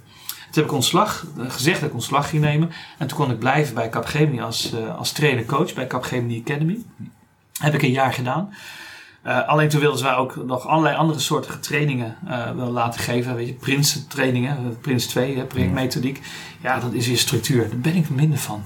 Om jou een structuurtraining te geven. Dus dat was voor mij ook echt, ja, dit is niet wat ik wil. Dus ik heb ontslag genomen toen definitief. En gezegd, nou dan ga ik gewoon mijn hart volgen. En dan ga ik echt aan de slag met datgene waar ik in geloof. En dat is de mens. Hm. Weet je, het potentieel. En dan ben ik als trainer-coach ges- gewoon gestart. Wel met een stukje zekerheid hoor. Dus ik heb uh, ontslag genomen nadat ik wist dat ik ergens ook voor, ik dacht, 2,5 of 3 dagen per week bij de Belastingdienst aan de klus kon beginnen. Wat inkomsten zou opleveren. Dus dat ik het eerste half jaar in ieder geval financieel gedekt had. Dus dat had ik wel slim ingeregeld. Dat is voor heel veel mensen een hele grote stap. Hoor. Ja. Dat is niet altijd een zekerheid zelfs. Nee, nou ja, voor mij was het voldoende zekerheid. Dat heb ik ook tegen Cindy gezegd. Uh, hè, want toen was Cindy ondertussen in mijn leven ook. Mm -hmm. Ja, weet je, als het niet gaat werken, ja, dan, dan ga ik wel weer solliciteren. En ja, weet je, dat, zo zit ik ook in het leven. Positief ingesteld, optimist. Weet je, voor mij is er altijd werk. Ja. Ik, ik, ben, ik, ben, ik ben loyaal, ik ben goed in mijn werk, weet je, ik ben betrouwbaar, ik ben slim. Weet je, dus dat komt, wel goed. Wel komt wel goed. Nou, alleen dat is nu uh, ja, 2007, we zitten in 2020. Het gaat al een hele tijd goed. Ja. Dus ook in tijd dat de economische crisis is geweest, heb ik altijd gewoon goed, uh, goed gedraaid. Uh, dit jaar ook met COVID. Ja, weet je, natuurlijk is er een paar maanden werken uit de agenda voor ons als bedrijf. Uh, dus onze jaaromzet is minder dan vorig jaar. Maar ja, weet je, het is nog steeds prima. Ja. Ik, uh, ik, eet er nog steeds een prima boterham van. En uh, weet je, drink er een lekker wijntje bij. weet je, dus het is goed. Ja. Het is goed. Dus, dus, hè, en dat is het verhaal. Dus ja, ik heb die overstap gemaakt. Gewoon gezegd, dan moet je ook de lef hebben, de ballen hebben om iets te doen. en dat is wel weer defensie, denk ik ook. Uh, weet je, op een gegeven moment moet je niet lullen, maar poetsen. Hè? Of ook de Schiedamse mentaliteit. Ook ja. mouwen opstropen en gaan. Ja, ja, ja, en, en weet je, als je dat voor ogen hebt, dan ga je dat doen. En ook bij, ja, dat is ook wel weer defensie. Je moet ook niet zeiken. Weet je, schouders eronder en gaan. En, en je moet dan niet zeggen bij de eerste tegenslag: Ah, nee, ja, nou, poeh, daar gaan we niet. Kom, we gaan maar weer eens even zitten en dan gaan we de strategie herijken. En uh, wat vind jij ervan? Gelul, weet je? Dan ga je er gewoon dwars doorheen. Ja. Uh, dus, dus dat vind ik wel een stuk mentaliteit, wat, wat echt vanuit defensie bij me is gekomen, wat ook het bedrijfsleven echt wel af op zijn tijd een beetje erbij mag hebben. Ja. En dan gewoon doorpakken. En het ook met elkaar gewoon dan een keertje echt botsen en oneens zijn. En dan, en dan komt ook rang, hè, en dan komt ook positie. Ja, weet je, als je in een gevechtshandeling zit. Ja, hoezo ga je dan nog met, met de sergeant-major gewoon nog eventueel, hè, of met de luitenant of zo, uh, gewoon overleggen en, en, en een tekenkransje doen? Nee, weet je, dan is het volgen. En dan achteraf, tuurlijk komt het moment en dan gaan we zitten. En dan gaan we zitten en dan, weet je, dan hoor ik het wel. En als je ergens dan ja, niet klopt, hè, tuurlijk moeten we dan elkaar de huid vol schelden en, en met elkaar aangaan en daarvan leren, zodat we de volgende keer beter doen. Ja. Maar dat is wel pas achteraf. In het moment van handelen moet je ook durven doorpakken. Ja, en daar zie ik ook weer in het bedrijfsleven dat er ook, uh, dat je soms ook in het Nederlands de, de praatcultuur wel wat doorgeslagen is. Mm. Oeh, het moet allemaal wel, wel, wel lief voor elkaar. Zo, de niet erop. Ja. Je moet ook gewoon je taak doen. En doe je het niet, dan moet er ook gewoon gezegd worden. Hoe zou erom draaien? Ja, actiegericht denken. Actiegericht. Dat, dat ja. is echt iets wat. Uh, ja. Heb jij nu nog uh, uh, vanuit. Oké, je, je bent natuurlijk busman consultancies begonnen. Je schreef ja, die boeken. Eigenlijk stappenvoorwaarts.nl. Van mijn vader. ja. Was het bedrijf van je vader? Of nou, nee, mijn vader was een eenpitter. Okay, ja. Mijn vader was. Had wel die naam. Ja, ja, ja, okay. zeker. zeker. Dus, uh, en, en ja, weet je, die heeft ook echt met de top van het bedrijfsleven gewerkt als coach. Ja, weet je, was ook een van de eer, ja, eerdere coaches in -hmm. Nederland, toen het ook allemaal nog wat minder bekend was. En die heeft ook vaker gezegd, joh, weet je, Marcus, stap in. En heb ik altijd gezegd, nee, weet je, ik, ik moet mijn eigen pad gaan. Ja. Uh, mijn eigen stijl vinden, mijn eigen identiteit vinden. En dat, ja, zo zit ik in elkaar. En daar ben ik ook heel blij om. Want uh, ik had ook geen kloon van hem moeten worden. Want hij is echt anders dan ik. Ja. En ik heb dat dus ja, stappen voorwaarts. En toen op een gegeven moment ging hij stoppen, heb ik de naam van hem overgenomen. Dus dat was een emotioneel ding. Mm -hmm. En uh, toen ging ik ook samenwerken met Jaco. En toen heb ik ook tegen Jaco gezegd, mijn compagnon, van ja, Jaco, weet je, alles is bespreekbaar, maar één ding niet. En dat is de bedrijfsnaam. Busman Consultancy, daar zit gewoon, weet je, een, een geschiedenis, een naam achter. En toch heten we ondertussen Couriers. Ja omdat ik ook wel merkte op een gegeven moment van ja, weet je, Busman Consultancy, weet je, het moet van ons zijn. Hè? Ook met de associates, we werken samen. Um, het moet van ons zijn. En als zolang het mijn naam ook in zich heeft, is dat, um, lastig. is dat, is dat lastiger. Blijft het toch ook aan mij gekoppeld. Um, en daarnaast, weet je, had ik ook een boek uh, gelezen die je ook hier ergens hebt staan. Uh, volgens mij, god, zo'n pil. Uh, kom ik zo meteen op, of niet. Maar ook weer, hoe werkt, uh, hoe werkt het brein? Hoe blijven namen hangen? Weet je, kort. En er zaten een aantal uh, uitgangspunten in. Ik denk, als ik dan Busman Consultancy kijk, weet je, al die uitgangspunten, mm -hmm. hoe, uh, wat sticks, dit, dit, niet. Dit niet. Nee. Was het verbaalmeesterschap van Remco Klaas? Nee, nee, nee, okay, nee, nee, nee, het is van, ja, Nee, nee Remco heeft Ja. inderdaad ook het voorwoord geschreven. Ja, Geweldig van hoe namen blijven hangen kan Ja. ook een manier zijn in je public speaking, hoe Ja. je dat creëert. Ja, Nou, ja, ja. ja. Nee, ehm, het, het onfeilbare brein. Ja, weet je, en, en ja, je, is geweldig als je ziet weer ook op, op neuroniveau, weet je, hoe, hoe wij als, ja, hoe wij gewoon als, als chemische fabrieken werken. Ja, Ja, ja. dat is prachtig. Ja, en daar heb ik gewoon iets dingen geleerd. Ik denk dat moet anders. En nou, daar is uiteindelijk Koeris uitgekomen. Ja. Ja, weet je, en, en waar ik heel erg in geloof, wat maakt dat we succesvol zijn, hè, bij echt mooie grote bedrijven zitten, weet je, bij, bij de Axo's, de Shells, weet je, maar ook bij hele kleine bedrijven zitten en bij eenpitters zitten en alles wat er tussenin zit. Dat komt gewoon omdat we vanuit passie werken. Weet je, what you see is what you get. Dit is wie ik ben. En nou, nu zit ik met jou en, en zo meteen zit ik, weet je, van spreken weer met iemand anders. Weet je, dat kan ook de buurvrouw zijn of met de, de grote CEO van een of ander bedrijf. I don't care. Weet je, het zijn mensen en je krijgt mij wie ik ben. Ik ontmoet de ander in wie hij of zij is. Hè, nogmaals, ik merk nu dat ik veel praat, veel woorden gebruik. En soms gebruik ik maar drie woorden in een uur, bij wijze van spreken. Ja, ja. Dat ontstaat in het moment. En Maar dan praat de het. ander wat meer. Of, Precies. Of het is gewoon En dan is- rustig. Dat kan Precies, dat kan ook. Maar het bedrijf bouw je op en weet je, ook jij, je kunt alleen maar je vak doen, denk ik, echt goed worden in je vak als je passie Ja, ervaart. 100%. Ja. en ervaart niet, ga wat anders doen. Is, is passie ook een drijver voor verbindend vermogen? Ja. Ja, ja. ja, ja zeker. Kijk, sowieso, hè, passie, passie is emotie. Passie is niet alleen maar actie en dingen doen, maar passie, dat voel je. Ja. Weet je, ook nu. Hè, er zijn natuurlijk zoveel signalen die ik van mij krijg. Mijn, weet je, mijn toon, mijn intonatie, hè, de, de snelheid van praten, maar ook de handen waarmee ik doe. Weet je, de woorden, de, de, de, de, de, Ja. logische orde. Weet je, dat, dat is een enorme hoeveelheid signalen. En dat doet iets in jouw lijf. En dat genereert een bepaalde energie. En weet je, ik denk dat dat, dat ook, en daar geloof ik ook in, dan weet ik dat dat een deel van mijn kracht is. Dat ik vanuit hier praat. Weet je, en it radiates. En dat komt ook hè, gisteravond ook hè, voor eh, Ja, dat webinar. zo, ja, ja. Weet je, dat, dat, dat hè, krijg ik ook van een aantal mensen, krijg ik daar wat berichten over. Die zeggen, ook, weet je, die energie die komt door, de, door Ja. het scherm gewoon naar binnen. Hè, naar buiten. Of ja, naar binnen. Bij mij. door het scherm naar buiten, bij mij naar Ja, binnen. ja, ja. Weet je, omdat het vanuit hier komt. Ik geloof er zo in. En op het moment dat ik, het moment dat ik daarover ga twijfelen, stop ik ermee. Ja. Dan ga ik iets anders doen. Nee, ja, even, ik heb, je, je hebt gisteren bij de Institute Leadership and Management een, een, een web- webinar gegeven. Ja, Een klein half uurtje was het, denk Ja. ik. Die heb ik ook gevolgd. ja. Ik dacht van, oh, leuk morgen. Ja. ja. precies. Ja, maar ja, hoe wij kennen elkaar ook nog niet. Los van het feit dat we misschien wat ingelezen hebben, een beetje om het voor, voor, voor te bereiden. Precies. Eh dacht ik, oh, dat wordt, dat wordt leuk morgen. Ja. Dus dan zie je al wat je door zo'n scherm heen creëert met mensen die het zien. Ja, dat is bij mij, maar dat zal bij iedereen dan zijn. Precies. En die twee waar we het dan over hebben van de 100 jaar boeien, weet je wel. Dat is klaar. Precies. Daar doe je het niet voor. Nee, en, en, en, daarin, hè, ook daarin, het is de passie, en, maar het is ook echt voor mij echt een diepe geloof in. Weet je, en dan komen we weer op die spiritualiteit terug. Ik geloof ook wel dat ik hier wat te doen heb op aarde. Ik heb een life purpose, noem ik dat altijd. En die life purpose is, ik ben de Shambhala warrior die wereldvrede creëert. En de Shambhala warrior, dat is een spiritueel pad. Dat gaat ook heel erg over inzicht brengen, zelfinzicht brengen. Uh, maar wel vanuit empathie. Want alle keuzes die gemaakt worden, dingen, dingen die gebeuren ook in de wereld, worden gemaakt vanuit keuzes, bewust of onbewust. En hoe meer ik jou met empathie kan benaderen, hè, met empathie bij jou kan zijn, en jij dus eigenlijk je eigen keuzes onder de loep kunt nemen, dan kun je ook komen tot nieuwe keuzes. Ja. Dus ik geloof ook dat het pad van empathie, uh, van, van bij de ander zijn vanuit nieuwsgierigheid, uh, het, het bevragen, het open zijn, leidt tot nieuwe inzichten en dat leidt tot andere keuzes. En dat draagt bij aan wereldvrede. Dus ook, ik ben echt niet de volgende Nelson Mandela of zo, weet je. Maar op mijn manier en in mijn context en in mijn invloedssfeer draag ik bij aan wereldvrede. En dat is een, een ja, zo geankerd, zo'n zo, Mm. zo'n dieper gevoel.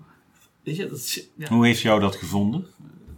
Hoe is het ontstaan? Nou, nou, ja, dat, hoe heeft het mij gevonden? Kijk, ik kwam er steeds meer achter dat ik wel een soort van life purpose had. En daar zijn meerdere versies van geweest. Um, dan beginnen we terug in 2000, ik denk 2004 of zo. Mm-hmm. Nam ik een uh, training van uh, de CTI, Coaches Training Instituut. Tegenwoordig heet het Coactive Training Instituut. Mm-hmm. Um, en in die eerste training, weet je, werd ik zo geraakt. Binnen een half uur had ik zoiets, weet je, One day I'll be there, was Engelstalig. Weet je, dan zit ik op die stoel van die faciliteiten, die, die twee faciliteiten. Dus dat alles klopte. Alles klopte, weet je, de, de sfeer, de omgeving, wat ze zeiden, het raakte me allemaal. Uh, dus ik was er klaar voor om, om het te ontvangen.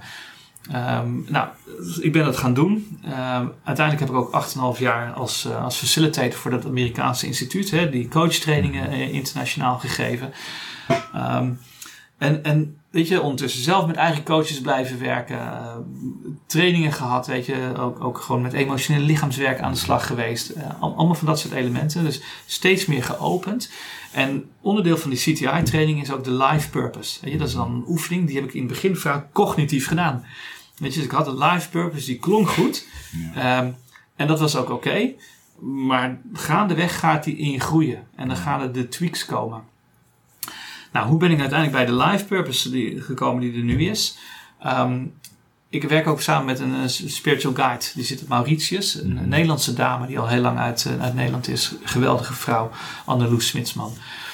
Um, en, en op een gegeven moment uh, had zij op via LinkedIn contact met mij gelegd. En ze zei van ja, weet je, ik ben straks in Nederland. Ik wil gewoon hey, wat snappen ook over die Nederlandse markt. Uh, zij heeft contact met mij, weet je, sta je daarvoor open? Ja, natuurlijk. Dus we hebben contact gehad, met elkaar gesproken via Skype. Uh, en nou, op een gegeven moment kwam ze ook naar Nederland. We zouden afspreken, dat ging niet door. Nou, Oké. Okay. Um, en dat klopte ook achteraf, want ik was er ook nog niet klaar voor. Dus ik heb ook in die zomervakantie een aantal dingen voor mezelf op een rijtje gezet om weer een stukje herijking te doen van waar ben ik. Ik heb ook mijn eigen life purpose. Ik heb zo'n A4 waar voor mij een soort van de kern staat waar het voor mij over gaat. Mm -hmm. He, wat ik wil bereiken voor mezelf. He, wie wil ik zijn, wat wil ik hebben, wat wil ik doen. En wat betekent dat? En toen, het was negen maanden ongeveer na het eerste contact. Ongeveer negen maanden. Was ze weer in Nederland. En toen hebben we elkaar ontmoet. En uh, toen ik heen reed, toen dacht ik nog, en eigenlijk daarvoor dacht ik ook nog van ja, weet je, waarom? Weet je, ja, ik weet niet wat ik, ja, het kost tijd, ik heb eigenlijk die tijd niet, maar laten we het toch maar doen. En ik kwam uh, was binnen. Het ook, was het ook je ego die je tegen aan het vertellen was van zoek het niet op, wil het niet weten? Nou, nee, nee, nee, op dat moment wist ik ook helemaal nog niet dat zij een spirituele kant okay, had. Okay. Oh, dus dat was, oh, zij kwam natuurlijk voor jou. Ja, of, oh, nou ja, ja, ze was in Nederland ja. en we hadden afgesproken en zij, weet je, hadden vragen. Dus ik had echt iets, ja, ja, hm, wat wil ik hier nou, weet je? Um, dus ik wist helemaal nog niet dat ze die spirituele kant uh, zo, zo intens heeft. En wij gaan zitten en ik zeg ook tegen de, joh, weet je, Andelus, even gewoon, moet ik je wel zeggen, ik ben hier, maar ik weet eigenlijk niet waarvoor. Mm -hmm. ik heb zelfs getwijfeld over of ik de afspraak door zou willen laten gaan. Waarop zij zei, nou, ik heb hetzelfde. Mm. Ik zei, nou, prima, weet je. Fantastisch. Week jij de koffie af? ja, nee, nee. Maar, maar, weet je, maar binnen een kwartier, ja. binnen een kwartier, ja. ik weet niet hoe we erop zijn gekomen, praten we. En toen vertelde zij over de Shambhala Warriors. Ja. En dat was al, boom, zo, zo'n bliksemschicht, zo van, wow, tank. En in één keer vielen allerlei puzzelstukjes voor mij op een plaats. En, en in één keer wist ik van ja, maar dat is het pad. Hm. Weet je, dat, dat, is, dat, dat is wat ik te doen heb. Dit is voor mij de leidraad voor de komende jaren. Ja, en, da en, daarom zaten jullie samen. En daarom zaten wij ja. samen. En dat kun je niet ontwerpen, dat kun je niet van tevoren gewoon uittekenen. Weet je, dus dat is ook weer, kun je veel meer in het moment het laten gebeuren. Hm. Kun je in het moment ook gewoon tegen elkaar zeggen, ja, ik weet ook niet waarvoor we hier zijn. Ik heb zelfs getwijfeld om te komen. Mag dat? Ik geloof daarin. Ja. En dat heeft gelijk een laag geopend die zo, zo prachtig is. Weet je, en, en nou, dat is wat ik al eerder zei. We leven zo of in het verleden of in de toekomst. We moeten in het hier en nu leven. Mm -hmm. Onderweg hier naartoe sprak ik met een klant. Uh, weet je, en, en nou, die, die is in, in, in loondienst ergens gekomen. Um, en weet je, dat is eigenlijk ja, een klant. Hij werkt voor een bedrijf waar ik voor werk. En het bijzondere is, uh, we kenden elkaar nog niet. We hebben een half uur gesproken en dat was direct zo open. Hij heeft me een aantal dingen verteld, ook over, over hemzelf en ook over de werkomgeving. Dat hij zelfs zit te twijfelen aan een maand of hij nog in dienst wil blijven. Omdat het bedrijf eigenlijk, weet je, hoe het daar gaat, wat ik herken, uh, weet je, waar hij last van heeft. Ja, weet je, zoveel vertrouwen. Hoe krijg je nou in een half uur tijd dat iemand zich volledig opent?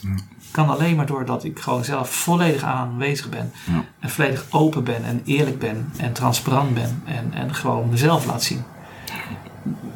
Weet je, dan, ja. dan gebeurt het. Dan ontstaat het. Maar durf je dat? Ja, dat is de, de toch, zeg maar. Kijk, en wat je zegt van uh, toekomst, verleden, nu. Uh, en, daarna, en, daarnaast ook, um, wel, is jouw zaak mijn zaak of zaak van het universum. Ja. Want als ik eerlijk ben tegen jou, ja. prima. Wat jij daarvan vindt, dat is jouw ding, weet je wel. Dat is mijn ding. En wat je vaak dan ziet, van ik leef in het nu en ik zeg wat ik vind. Ja. En jij reageert erop en dan doet me iets. Ja. Ja, dat is, dat is mijn, mijn probleem. Zeg Ja. maar. Ja. Ja, ja, weet je, het is, het is- ja, ik weet niet of het als een probleem moet duiden. hè. Ik ben heel erg op, eh, in taal. Ik ben heel erg op taal. Dus het probleem heeft een andere energie bij zich, weet je. Maar da- daar heb ik wat te onderzoeken in ieder Ja. geval. Eh, en tegelijkertijd, ja. Maar dat is ook de work, even van de work van De work van. Dit is Ja, dus iets wat ik moet gaan onderzoeken. Want het is Precies. schijnbaar eh vind dat niet prettig als iemand Ja. zo reageert. Ja, ja, ja. ja. Ja. ja. en, en als je, als je die, die, die grondhouding kunt hebben, dan is het prachtig. Wat tegelijkertijd niet betekent dat je alles moet accepteren. Hè? Nee.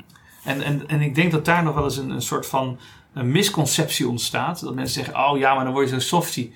Weet je, dan kan alles maar. Nee, nee. Want soms kom ik ook wel tegen grenzen aan waar ik zeg van ja, wacht even, maar wat er nu, eh, weet je, dit is gewoon, dit kan gewoon niet. Hm. Of daar ben ik het niet mee eens. Of dat gaat tegen mijn ethiek in. Dan stel ik ook echt een grens. Dus het wil niet zeggen dat ik zomaar met iedereen meewaai en altijd gewoon zeg: Oh, wat ben ik begripvol. Nou, je krijgt nog een knuffel toe ook. Nee, echt niet. Want er zijn echt dingen, weet je. Maar dan moet je een onderscheid maken tussen de zaak, hè, dus waar het over gaat, en de persoon. Ja. En weet je, nou, kun je dat onderscheid gaan maken. En dan mijn eigen reactie, mijn eigen behoeften. En ook ergens waar ik zeg, mijn eigen bescherming. Want misschien komen er ook wel dingen naar voren waar ik nog helemaal niet aan toe ben. Ja, dat is ook goed. Ja, mooi. Je hebt dit familiefeestje, kennen we allemaal, die verjaardag waar je eigenlijk niet naartoe wil gaan. Ja.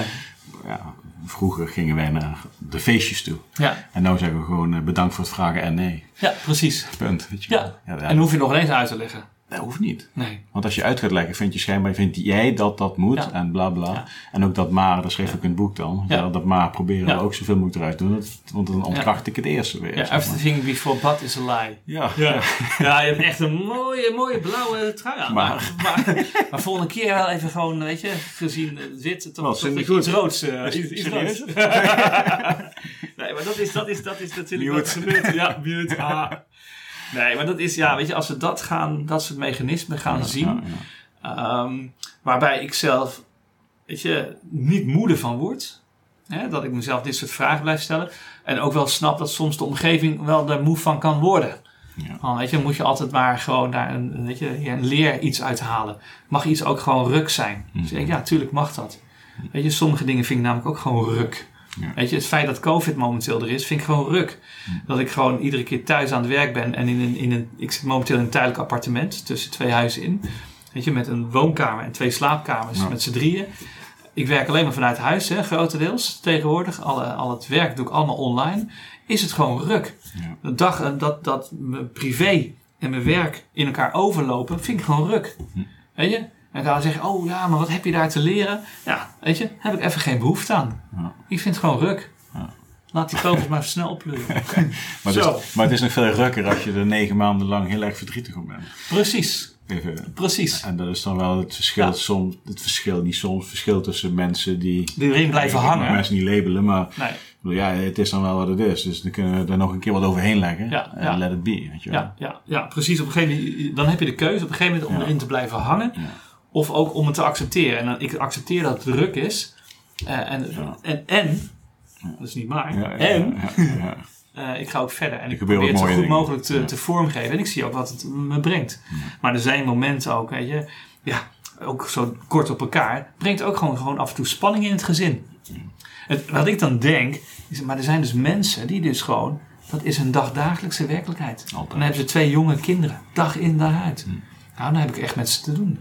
Weet je, ja, vanuit een groot huis, weet je, denk ik daar minder aan. Maar nu ik zelf even in die situatie zit, denk ik, oh fuck, ik voel het nu. En ik kan me zo voorstellen wat zij nog op een dieper niveau voelen. Als je dag in dag uit en ook geen perspectief. Want ik heb perspectief. En zij hebben dat niet. Nee, eens. Ik, ik heb een paar... de- Ehm, Koude Oorlog, wil je nog even op terugkomen? Ja, ja nou ja. Want we zijn al ondertussen al best wel eventjes aan kletsen. Ik heb geen idee. Anderhalf uur al. Dus. Echt waar? Ja, dat is mooi hè. Ja, dat is, dat is super mooi. Maar Ja, ik, ik hoop dat de mensen dus volhouden. Nou ja, goed, ik weet nu waar je op dit moment woont, dus ik snap dat je graag in deze open ruimte Dus dat is prima. Ik, ik is een paar, eh, wat ik even wil, op een Ja. gegeven moment zei Koude Oorlog komen we nog op terug. ja. Ja, dat ik, heb ik opgeschreven, dat wil ik toch Ja, terugkomen. Wat, wat, wat wil je daar nog iets over Nou, zeggen? wat, wat ik wel interessant vond, is ook dat je, je- we waren natuurlijk opgeleid ook voor de boze vijand uit het oosten. Eh, en eh, ook toen, hè, toen kwam ook op een gegeven moment, eh, nou ja goed, de, alle, alle uitzendingen kwamen eraan. En ja, dat heb ik ook echt wel meegemaakt. Dat ook, weet je, ook een onderofficier ja, op een gegeven moment ook zei, nou, die werd ook gewoon gezegd, ja, je gaat op uitzending. Maar die had, ja, we- werkte in de gevechtsleiding ook met diensten, nachtdiensten, Mhm. onregelmatigheidsdiensten. Eh, dus je hoefde, ja, eh, weet je, als je een nachtdienst had, had je ook weer dagen vrij. Ehm, en die had daarnaast gewoon een, bedrijf, een autobedrijf met vier man. Ja. En die zat eigenlijk bij Defensie veel meer voor een soort van sociaal vangnet. Ja, ja. En, zijn hobby, ja, en zijn hobby was gewoon het autobedrijf. En dus ik heb er ook echt wel meegemaakt. En daar vind ik dan wat van. Dat mensen eigenlijk werden aangewezen om op uitzending te gaan. En toen ontslag namen, zo van ja, maar daar heb ik helemaal geen zin in. Mhm. Weet je, daarvoor ben ik niet opgeleid. En by the way, eh, eh, dit is voor mij, Defensie is ook een soort van eh, vangnet. Dus ik denk ook daarin dat, eh, ja, nou ja, weet je, eh, soms heb je ook een externe prikkel nodig Mhm. om weer even bij, bij jezelf eh, te komen, maar ook als organisatie om even op te schonen. Ja. Hè, dus ik ben ook wel benieuwd in welke mate op dit moment COVID gebruikt wordt, ook weer als externe prikkel, om ook weer even naar jezelf te kijken. Hè, ik, ik zie het bij onszelf, als couriers ook, hebben wij ook gewoon gebruikt. Eerst rust, even naar binnen, een stukje strategie. Los daarvan, wat ik al zei, gewoon maatschappelijk belang. We gaan mensen gewoon helpen, belangeloos. Eh, maar ook eventjes een stukje introspectie. Waar staan we eigenlijk als organisatie? Ja. Dus ja, weet je, externe prikkels eh, zijn gewoon goed. Ja. Ik denk dat ik dat wil zeggen. ja, heel goed. Mooi. Ja, ik heb COVID en ik heb Ja. Amerika en ik heb eh, Australische troepen in Afghanistan. Ja, ja dat is even, heftig momenteel. Ja, kijk, we hebben het over eh, Tr- Trump en Biden, dat is heftig, maar we hebben het over. Ja. Nou, COVID is voor heel veel mensen heftig. Ja. Maar ook voor heel veel mensen zit het vooral in het hoofd. Ja. Want de vogels fluiten nog steeds en heel veel dingen gaan ook nog steeds gewoon door. Ja. Dus een beetje in het- meer in het hoofd. Ja, waar, waar- waarbij ik dan gelijk de nuance aanbreng als je mensen kent die met COVID besmet zijn. Weet je, de, de- wat dat doet. Eh, de eerste golf van COVID ken ik eigenlijk bijna niemand met COVID. En het is Ja. ongelooflijk hoeveel mensen ik ondertussen ken met COVID. En wat dat dan ook teweeg kan brengen in, in gezinssituaties. En zeker als er ook iemand eh, overlijdt. Ja. Dus, dus ja, een soort van nuancering. Nee, helemaal eens hoor. Want we, we hebben in de familie ook eh, ja, gewoon echt wel trieste gevallen meegemaakt. Ja. Ehm, en, en er zit ook wel een hele lading omheen, alsof we als land zijnde of als wereld zijnde, nu weet ik wat het meemaken zijn. Ja. En Ja. Het, het is ook ernstig hoor, dus dat wil ik ook niet onderschatten. Nou ja, dit is echt, het is, wel, het is ook een kans, want het hele systeem Ja. wordt getoetst natuurlijk. hè. Het hele economische systeem, hoe het op elkaar ingeregeld is, Ja. dat wordt ontwricht. Eh, dus het, het, het, laat ook wel zien van, is dit de maatschappij waar we in willen zitten? Is dit ook de commerciële maatschappij, weet je, waar we in willen zitten? Ja. Dus er gebeurt wel wat. Er is stof tot nadenken. Ja. Dat, dat, kijk, en even het, het ver- verbindend vermogen, Ja. verbindend leiderschap, verbindend vermogen. Ja. Ehm, als, als ik dan zowel Amerika, wat er allemaal gebeurt, eh, met, met Trump en Biden, met COVID, hoe dat zeg maar vanuit de regering, et cetera. Ja. Wat er in Australië nu met die troepen in Afghanistan gebeurt, is diep triest natuurlijk. Ja. Wa- Wat, hoe zie je dat vanuit leiderschapsperspectief? Zeg maar? Ja. Het zijn drie totaal verschillende onderwerpen. Ja. Maar voor mijn gevoel zit daar iets van een soort van synergie. Ja. Nou, laten we v- voor mijzelf, als ik leiderschap ga definiëren, dan, dan daar begint het denk ik dan even mee. Mhm. Leiderschap is dus niet een positie. Is niet een functionele positie en dus ben je leider. Leiderschap gaat voor mij over hoe, hoe sta je in het leven. En dat is een keuze die jij en ik kan maken en ook, weet je, ook jij thuis. Weet je, onafhankelijk van of je nou wel of niet werkt. Hoe sta ik gewoon in dit leven? Hoe sta ik ten opzichte van mijn familie? Hoe sta ik ten opzichte van vrienden, van de samenleving, van wat er gaande is en welke positie wil ik daarin in, in pakken? Dus ik geloof dat leiderschap begint daar. Nou, als je dan gaat kijken naar wat, eh, wat er gebeurt, bijvoorbeeld in Trump. Ja, weet je, dan, nou, dan hebben we het natuurlijk over een eh, ultieme narcist. Hè? Mhm. Eh, dat is, ja, dan hebben we het natuurlijk over iets heel anders. Maar die, heeft, die krijgt het voor elkaar om eigenlijk met, met allerlei, eh, een hele grote groep mensen in iets te laten geloven wat er gewoon niet is. Ja. En dat op een hele negatieve manier. Dus hoe kan dat? Hoe kan het nou dat zoveel mensen eigenlijk bereid zijn om ook gewoon als een stukje makke schapen bijna achter zo'n man aan te lopen? Nou, dat heeft de geschiedenis laten zien dat dat vaker gebeurt en dat kan tot hele nare dingen leiden. Dat heeft ergens mee te maken met ergens perspectief. Weet je, ook ik als mens, als ik minder perspectief voel en minder het gevoel heb dat ik daar zelf ook grip op heb, dan ga ik op zoek natuurlijk naar een sterke leider, hè, naar leiderschap. Ehm, hopelijk is een leider die verbindend is. Hè? Eh, ik denk dat Biden veel meer verbindend is. Hè? In ieder geval in zijn taal is hij al verbindend. Eh, hij wil de mensen bij elkaar brengen. Ehm, dus verbindend leiderschap, weet je, iemand die leidt vanuit de verbinding met zichzelf, want daar begint verbindend Mhm. vermogen. Ja, als ik iemand heb die vanuit, vanuit verbindend vermogen met zichzelf leidt en vanuit daar het contact maakt met anderen, met teams, met organisaties, of in dit geval met de maatschappij, met de Mhm. wereld, dan kan verbindend vermogen ingezet worden ten gunste van een verbonden samenleving. Ja. Het feit dat mensen daar nu op dat moment ook gewoon gevoelig voor zijn, ze missen het perspectief. Maar dat betekent ook dat ze voor zichzelf het perspectief missen. Dat ze ergens, denk ik, ook de verbinding met zichzelf kwijt zijn. Dat ze in een systeem gevangen zitten waarin ze tekorten hebben. Als je gaat kijken naar het aantal mensen in Amerika natuurlijk, hè, wat onder de armoedegrens eh, Mhm. woont, eh, of op straat woont, eh, of als je de hele de centrum van Amerika, de illiterates, weet je, is, is gewoon een groot aantal. Ja. Dus weet je, die, die, die hebben minder verbinding met, met die core. eh, en zijn dus gevoeliger voor die omgeving. Nou, ik denk dat daar gewoon een deel van de, vraag, van de vraag zit.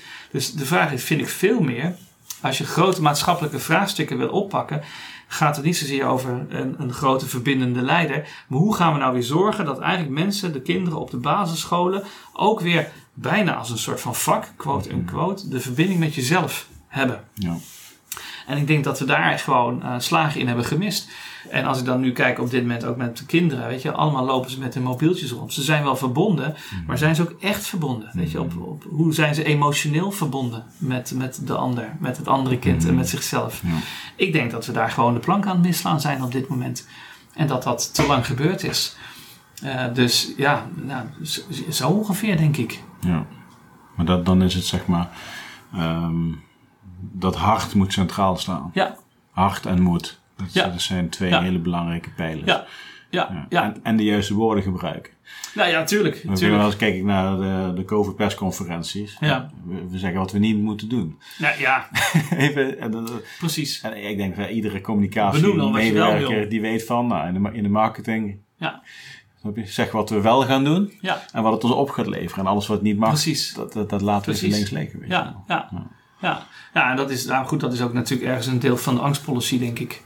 Weet je, wat, wat drijft mensen? Je moet ze ook ergens een stukje angst meegeven of zo. Ja. Van, oh jee, want wat, wat gebeurt er anders allemaal? Ja. Ja, ik, ik ben daar ook minder van, hoor, van die stijl van, eh, van eh, eh, rally them around the goal. Ja. Kijk, want die boodschap komt ook in de, in, in, in de wat kleinere huiskamers binnen, Ja. waar je net omschrijft. Ja, die, die makkelijk beïnvloedbaar Ik bedoel, zijn. ja, eh, Ja. Ik, ik heb een, mooi, een leuk huis en ik heb drie kinderen. Maar ik ben blij dat ik een vierkante meter extra heb, bij wijze van spreken. Ik moet er niet aan denken dat ik... Nee. Dus, dus ik heb daar ook wel heel veel respect voor. Weet je. Ja. En dan denk ik van ja, en, en, en dan wordt, er, wordt je toegesproken. Vaak op een wat, wat Belerende. manier. Ja. Ja, dat- is toch precies wat je dus denk ik niet moet doen. Nee. En niet is dan ook een verkeerde woord wat ik gebruik. Maar Ja. dat is... eh, Ja, en tegelijkertijd, en dat, weet je, ik geef het je te doen hoor, want zoveel mensen, zo verschillende aanpakken. Je weet Ja, zelf ook dat voor een deel van de mensen moet je ook gewoon, weet je, wat dat betreft kaders geven. Ja, gewoon vertellen, zo werkt het. ja. Eh, en niet ervan uitgaan dat, dat ze het eh, Ja. zomaar zelf gaan invullen en Ja. gaan inkleuren. En dat zal je opdracht op dit moment ook maar zijn als minister-president of minister van... Ik, ik, ik zeg, ik geef het je te doen. Het is... eh, Mij moet je daar niet neerzetten. Nee, kijk, ik ben niet voor en niet tegen. Eh, ik, ik, ik leef zoals het gaat. En Ja, ik heb daar wel mijn meningen en mijn gevoelens bij. Ja. Je? Maar het, het is wel complex. het is, het is, het is, Dus- waanzinnig complex Ja. natuurlijk. Dit Je, je kunt het niet goed doen en eigenlijk ook niet fout doen. Nee. We moeten met z'n allen zo goed mogelijk doen. Ja, denk ja, dat, eh, ja. Alleen, en dat vind ik het, weet je, het, het, het rukken dan van, van hè, politiek bedrijven, dat is niet verbindend. Hè, dat gaat over gewin, dat gaat over posities. Dus wat je ziet is dat, hè, en dat beschrijf je natuurlijk ook in het boek. Als je gaat kijken hoe, hoe ga je nou met elkaar luisteren Mhm. weet je, en hoe ga je nou met elkaar verbinden, dan zie je dat dat vooral op debatniveau is. Jij zegt iets, ik zeg iets. En weet je, je kunt negen fantastische argumenten hebben, maar de tiende wat gewoon niet zo goed is, Ja. die pak ik beter en sla ik je mee om de oren. En dat zie Ja, je ook ja. in de politiek. Terwijl ik nu denk, joh, politiek, dit is juist het moment. Ook al ben je het misschien niet altijd met elkaar eens, maar in ieder geval gewoon eendracht uit te stralen. Gewoon te zeggen, weet je, dit is hoe wij met elkaar hebben afgesproken hoe we die crisis te, aan gaan pakken. En dat betekent een beetje water bij de wijn doen, maar wel één mond beleiden. Ja, alleen dat gebeurt niet. Dus we blijven in een debat zitten, terwijl we veel meer naar een dialoog moeten gaan. Ja. En dan komen we weer terug bij die drie. Weet je, we kijken allemaal naar COVID vanuit ons eigen perspectief. Eh, en de een ziet een, een, een 3, de ander ziet een, een E. Hè? De ene ziet COVID, de ander zegt ja, dat is gewoon een onzin. Met alle variaties ertussen. Hoe gaan we nou met elkaar dat, dat gesprek aan? En vanuit daar kijken en wat hebben we dan te doen? Wat leren we hiervan? Ja. En dat vind ik mooi. Dat is eh, God met dat gesprek met die influencer, eh, dat- die, die, die, dat meisje, nou, Ja, meisje, met, vrouw. met, met, met de dokter. ja, met, ja, precies. Ja, even de naam kwijt. Precies. Ja. Maar die twee, weet je, hij heeft ook in plaats die gewoon er helemaal affikt eh, en zegt, nou wat ben je voor een sukkel.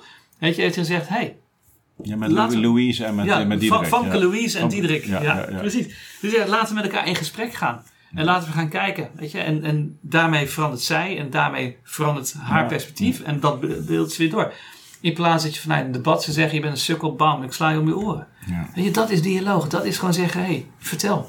Laat het, eh, laten we gewoon gaan kijken. En dan is er weer van alles mogelijk. Ja, de verkiezingen komen te vroeg. Ja. Dus, Ja. dus, dus, dus ik zie nu die drie als een W. Maar Ja. misschien is het in het kader van de verkiezingen beter dat wij hem eventjes als een W blijven zien. Ja, Even, dus, ik blijf even vast in mijn want als we, perspectief nu, als we nu ook als een 3 gaan zien, Ja, ja, daar hebben we nu geen gewin bij als over drie maandjes de Precies. mensen naar de stembus gaan. precies. Nou, en dat, dat vind ik echt ja, het, het, het, het nadeel van het, van het politiek systeem. En, en ik heb ook geen alternatief, hè, laat dat duidelijk zijn. Want de democratie gaat natuurlijk over juist dat er verschil mag zijn. En dat er, maar ik denk dat hoe de democratie en politiek tegenwoordig bedreven worden, is veel meer op basis van wat, wat levert stemmen op, dan nog echt op basis van waar sta ik echt voor. Ja. En eh, nou, laten we teruggaan naar de tijd van dat je ergens voor staat. En dan kan ik het met je eens en oneens zijn. Ja. Maar ik heb er wel respect voor. ja. Nou, mooi. Ja, Marco, hebben we iets niet besproken wat je graag zegt? Van, Och. goh, ik, ik zat op weg naar Haarlem en toen belde die klant mij op. En je zat net in de gedachte van de podcast al. Wat, Ja. wat hebben we nog niet besproken? Je, je hebt natuurlijk een fantastisch boek. ja, ja. Eh, heb ik al benoemd. Eh ja. Curious, Curious, hoe schrijf je dat? Curious, ja. Vanuit de koer. Ja, dat heeft eigenlijk meerdere, hè? La coeur, het hart en de courage, de moed, de ja. curiosity zit erin, de nieuwsgierigheid. Maar het begint ook met co-you are, je bent samen, het eindigt met I en us. Ja. Dus Ja, heeft ja, eigenlijk alles, ja, ja, alles in zich waar wij voor staan als, eh, als organisatie. Eh, echt als, als ja, specialisten in die menskant van veranderen. Dat, dat zit allemaal in Ja, in, het mooi. woord. Dat is mooi. En, en, en afsluitend, Marco, als jij ehm, de kijkers en de luisteraars nog iets van, nou, weet je, het verbindend vermogen. Ja. Hoe, hoe zou je dat omschrijven, wat ook mooi is voor iedereen die luistert, om dat mee te nemen vanuit deze podcast? Ja, en, nou, het interessante is, je hebt het boek gelezen, je komt nergens de definitie tegen hè, van verbindend vermogen. Ik zou over verbindend vermogen vooral eh, zeggen, weet je, het is iets wat we allemaal kennen. Eh, dus het hoeft in die zin ook niet gedefinieerd te worden. We voelen het. Ehm, alleen het punt is, verbindend vermogen, we gaan het pas echt voelen als het vaak afwezig is. En we nemen het als het ware voor lief eh, als het er gewoon is. Weet je, vriendschappen, er zit heel veel verbinding in. Ehm, en dan nemen we het voor lief. Dus wat ik ze mensen zou willen meegeven is, laten we nou stoppen met definities eraan geven. Maar stel jezelf af en toe nou eens de vraag over, hoe zit ik nou eigenlijk in mijn verbindingen? Wat, is, hè, wat, wat doe ik wat de verbinding ten goede komt, of wat de verbinding ten nadele komt? En zowel wat doe ik op functioneel vlak, maar wat doe ik ook op een relationeel vlak? En door jezelf dat soort vragen af en toe te stellen, draag je bij aan een, eh, mooie verbinding met jezelf, met de ander, maar ook met de wereld. Ja. Dat zou ik willen meegeven. Oké, dankjewel. Graag gedaan. Ja. En dan zit het gesprek met Marco Busman er alweer op. Uur en drie kwartier zijn voorbij gevlogen en ik, eh, ik denk dat het echt een heel erg mooi gesprek was. Marco zit hoog in zijn energie, is super enthousiast, hij zegt heel veel. Dus misschien moet je nog een keer terugluisteren en eh, bepaalde dingen opgeschrijven. Want tussen de regels door is het super leerzaam, voor mij in ieder geval wel. En ik eh, wil je bedanken dat je wederom deze aflevering gevonden hebt. En ik, eh, ik hoop dat het iets van waarde kan toevoegen aan jou. Nou, ik heb nog eh, drie boeken in aanbieding. Mag ik weggeven van Marco. Ik heb hem twee keer gelezen ondertussen en er staat echt eh, heel veel in wat interessant is op het gebied van leiderschap.